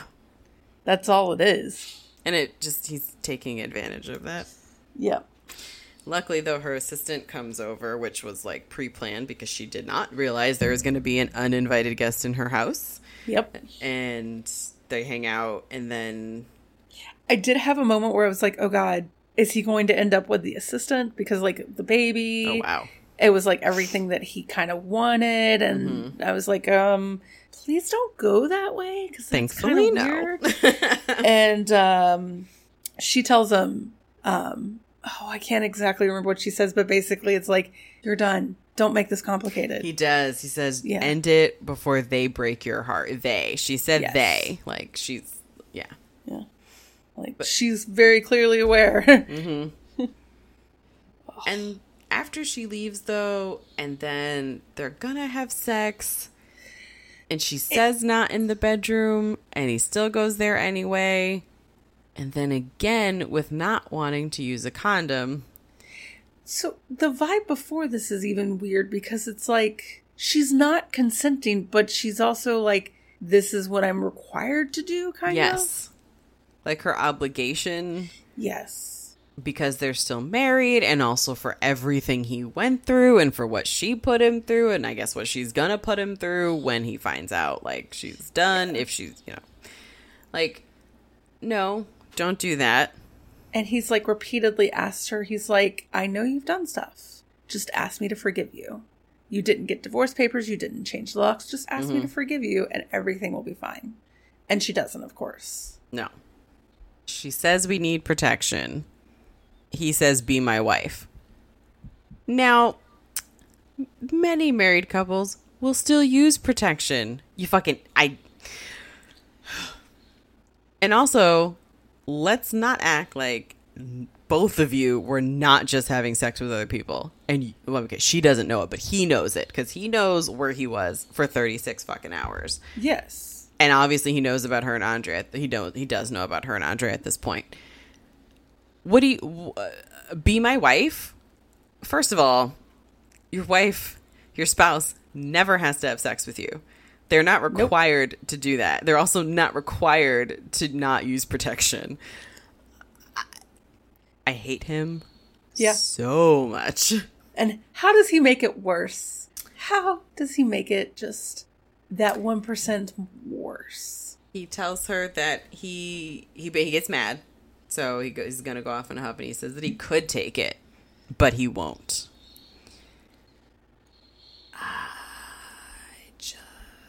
What are you trying to accomplish there, dude? Is it just you're that broken? Like, there's no coming back for saying something like that. You don't get to come back Right. from And I- threatening. Don't know if I believe it's because he's broken or because he was an asshole before. Granted, we did not see him threaten anyone with rape before, but he was an asshole. So I wouldn't have put it past him, I guess, even before all this, to pull some shit like that. Yeah. I mean, there's a lot of talk about how physically prison has changed him mm-hmm. and and the implication, you know, that in prison you don't there it, there's no PC culture basically. It's it's just entirely like you say what's on your mind. You're gruff, you're abrupt. and I think we're supposed to be getting that vibe that like prison made him like this.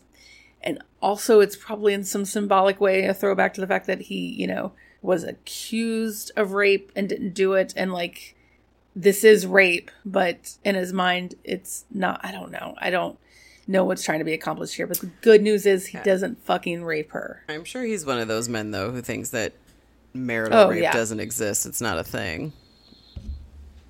Spoiler alert, it is a thing.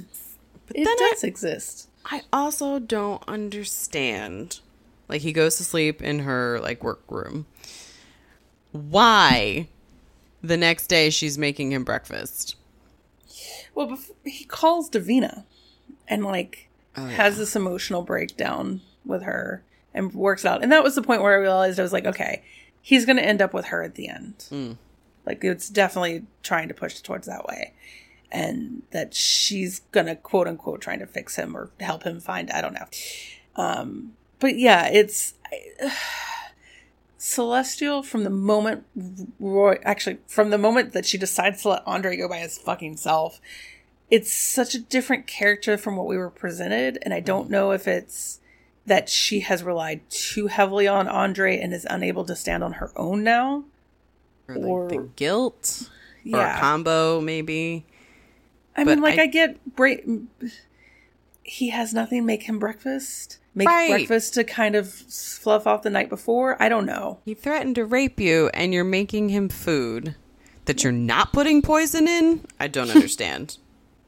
She also doesn't plan to be there for the day. She's going to work. It's Right, busy okay. season. It's two days before Christmas. Yeah. But like he goes into the garage and he's looking through his stuff. That's when we he finds that letter from his mom that he got when they were engaged saying we've never met her. And then he his tennis racket and he hits her car with it and he just keeps hitting her car with it. And she comes out and she's like, "Honey, what are you doing?" "What do you mean, honey?" Yes. This motherfucker threatened to rape you and now he's bashing your car with a fucking tennis racket like he's lost his goddamn mind. I had a hard time trying to decide if this book was just trying to show how broken prison had made him, and it would have been more effective if he wasn't an asshole beforehand. Right.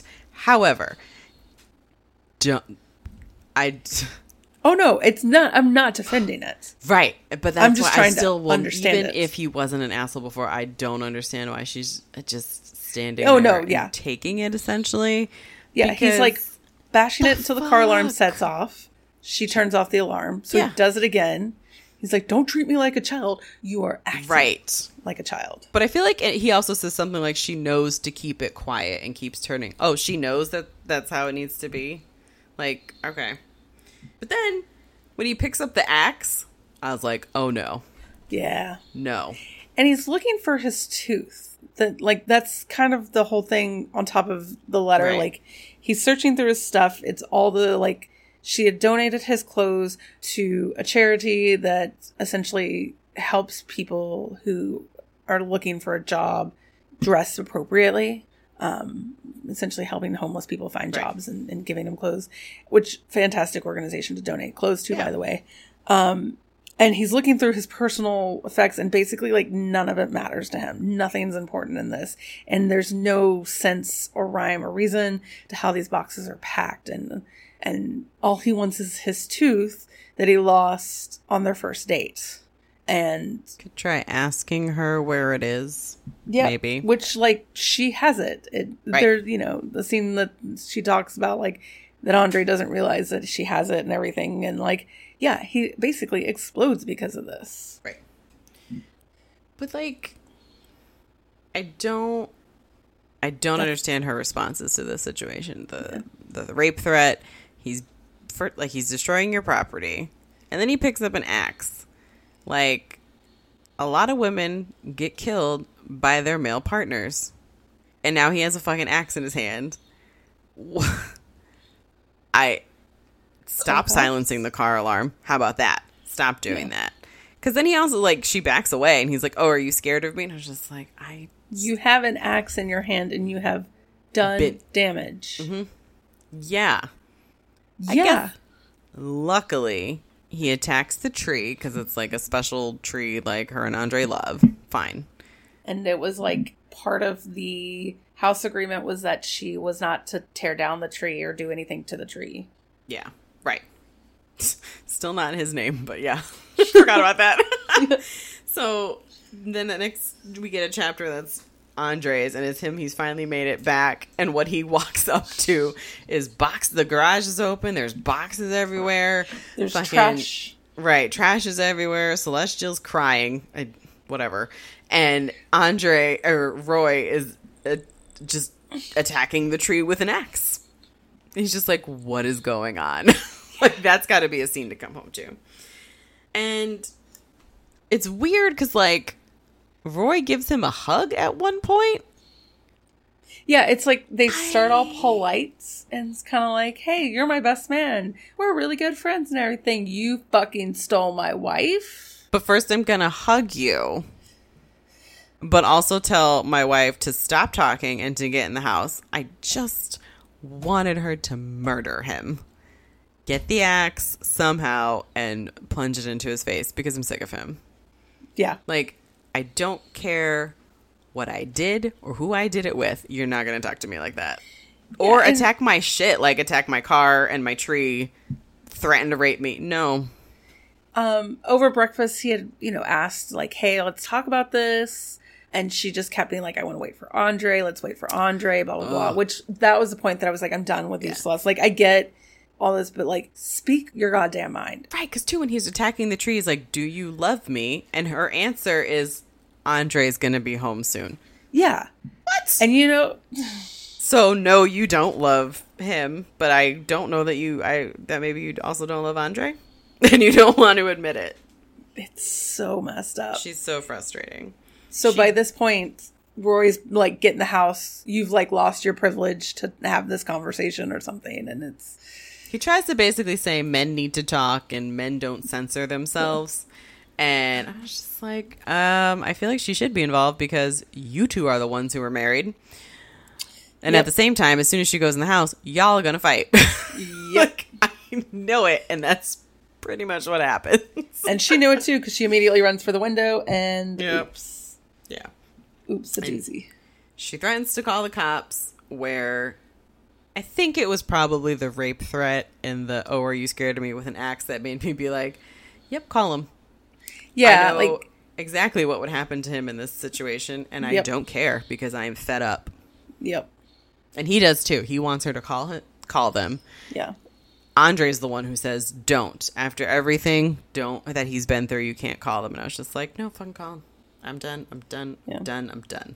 Done with Roy." yeah. It's Roy just having absolute meltdown Yeah. and unable to cope with anything that's going on, and like there's no attempt to help him try to cope with this. They're just like, I don't know what the intent is. It's just I think Andre did tell him what the offer, the plan was, and he was Yes. just like, "What?" like, which, of course, that's how he would respond. Of course. So anyone would respond. Um, she doesn't call the cops, but that neighbor who was outside that whole time, Yep. I'm sure that's who called them because the cops come. yeah. They get them to like, leave, though. um, Roy does beat up Andre, but it's a sticking point that like Andre doesn't fight back much, Right. Which And he's on the ground at one point, and like Roy could essentially have ended his life there, Right. He did. He did this because of what his dad told him. What Carlos Yeah. said. You got an ass whipping coming. You got to take it. Later, we find out that from Roy's perspective, it felt to him like Andre felt like he wasn't even worth it, Yeah, and that just made him even angrier. And I was like, "Ooh, I could see that side of things. That's interesting." yeah. Um, All these goddamn perspectives. right. But after the cops leave, Roy like runs his head into the tree. Several times. several times. So she's gonna take care of him. Andre's gonna go to his house. He tells her not to let him fall asleep because he could have a fucking concussion. Which part of me was like, are you telling her that so that you have plausible deniability so that you can fall asleep? And... but also before this, like, about that. Roy has this like last moment, like his grand gesture of like proclaiming love, and then he's like, "What do you have, Andre?" And Andre's like, "This is between me and Celestial. Like, you're not a part of it, and like she knows how I feel." And part of me is like, "Yes," you know but also? This is a three person conversation. You need to fucking talk about what's going on. You don't get to cut out a man. Like, you didn't give him the divorce papers. That is a weird fucking signal. I mean, if this was if Andre wasn't Andre and he was like Joe that she met yesterday, well, like last year, who Roy doesn't know, then fine. You don't really need to be in this conversation, Joe.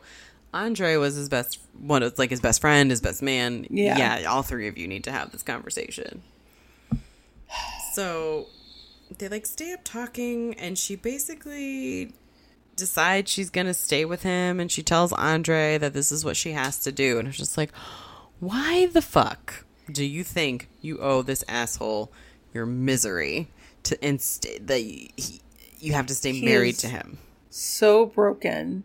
And he is going to But I don't I can care. see.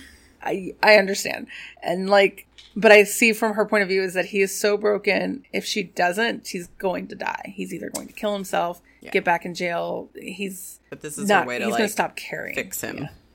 Her guilt is so much. Yeah. and yeah, that but she can fix him and make him better. yeah, But and then eventually divorce him. Hmm. I, and Andre will be rated white. I just no, I don't care. He yes, he's broken, but mm-mm. so she and like how easily she slips into like making him breakfast, calling Yeah. him honey, and then at this point, like later, like basically she's gonna have sex with him. How easily she slips back into them. Like I don't understand it. If this person threatened to rape you and then and tried to like at the very least intimidate you physically with a tennis racket and an axe. She wears lingerie that he bought her that she said looked itchy, which he took to meant looked cheap, even though it was very expensive. And this is the, you know, double lingerie moment. And he decides that he is going to test to see if she still truly loves him. Because in his mind, what their love is, is her getting so jealous about every little thing mm-hmm. and then making up after that. It's that passion and makeup. And so he tells her about Davina. And her response was, I fucking slept with Andre. Like, what do you want from me? Not even I fucking slept with Andre. I had a full blown goddamn like at least two year long relationship with him. She says she's not a hypocrite. Yeah, because Exactly. who the fuck could be mad at you for that? Yeah. but he's like hurt by it, whatever. Oh, and but Yeah. then we do also get the conversation where he's like, "Okay, but why did you tell my mom that my biological dad was with me in prison?" And she's like, "Cause it killed her." And he's like, "No, that's not what happened. That his mom was suffering. She could like hear it with every single breath that Olive took. How much of a struggle that just that one breath was." So she asked Roy to leave them alone, and she told him that Nathaniel, I believe, was his first name, but that he mm-hmm. was there. And basically, she was like, God's funny, sending Nathaniel to the rescue. And like, she didn't give up. She just knew she could let go because he had his biological dad in there to help him and watch Right. over him. So I did like that we got that. I did too. Yeah. I hope that at some point he explains this to Big Roy. Mm-hmm. I also so yeah, she doesn't get mad about the about him sleeping with someone else because who in their right mind would? And he then says like he's never forced an, a woman himself on a woman and he's never gonna do that. He would never do that to her.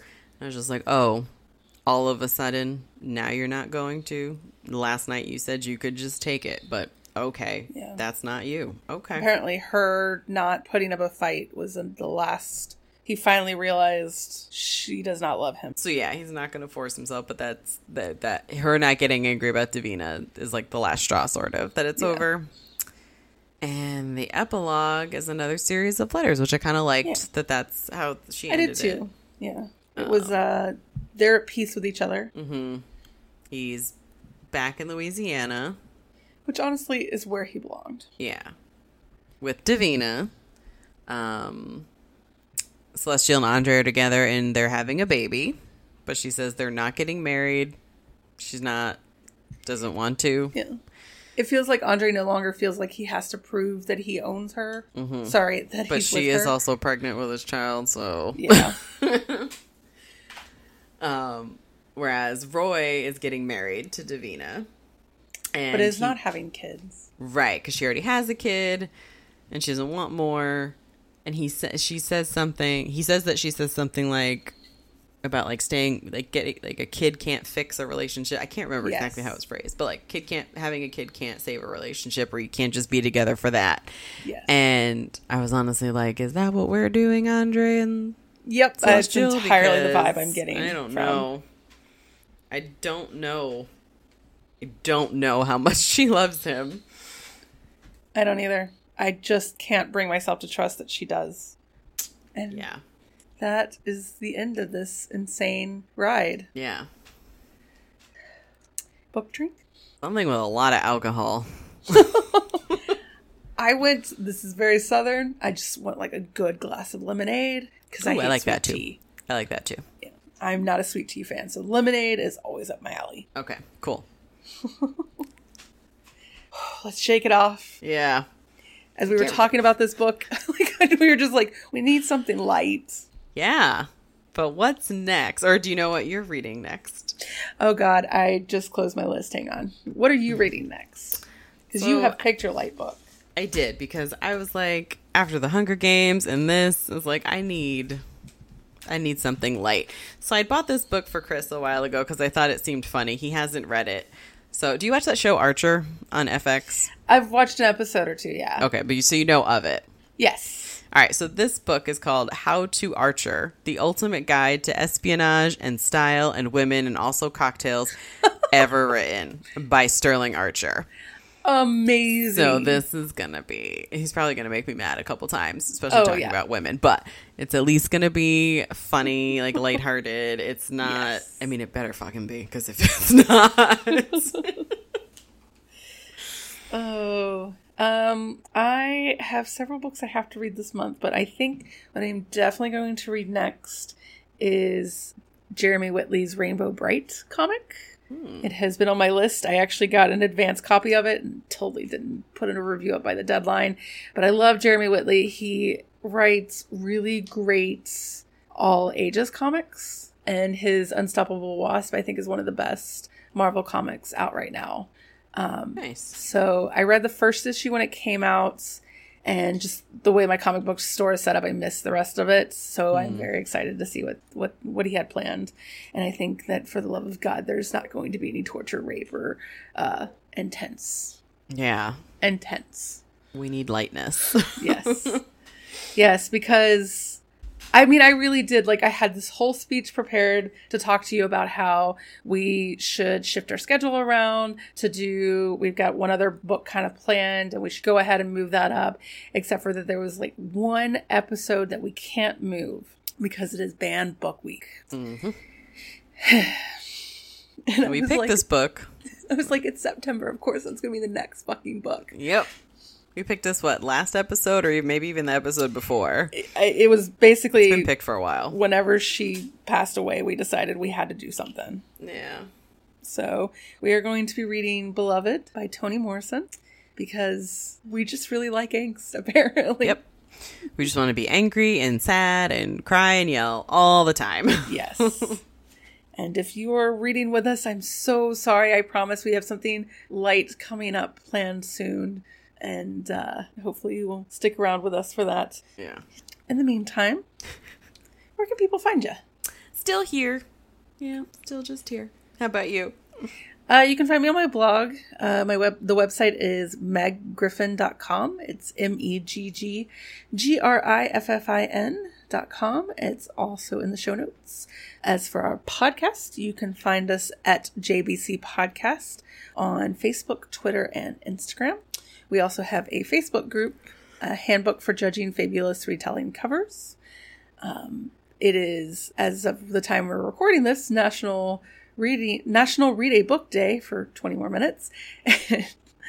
we are going into banned book week talk, so I feel like we should also add a banned book week. But you know what? Like it's been such intense and such heavy. Like I don't want to do that to us. Never mind. Uh, yeah. Like because I know there are some lighter books that have been banned, but I don't know. We'll discuss all the banned book topics next week. yeah. Um, so until then, keep supporting your local libraries.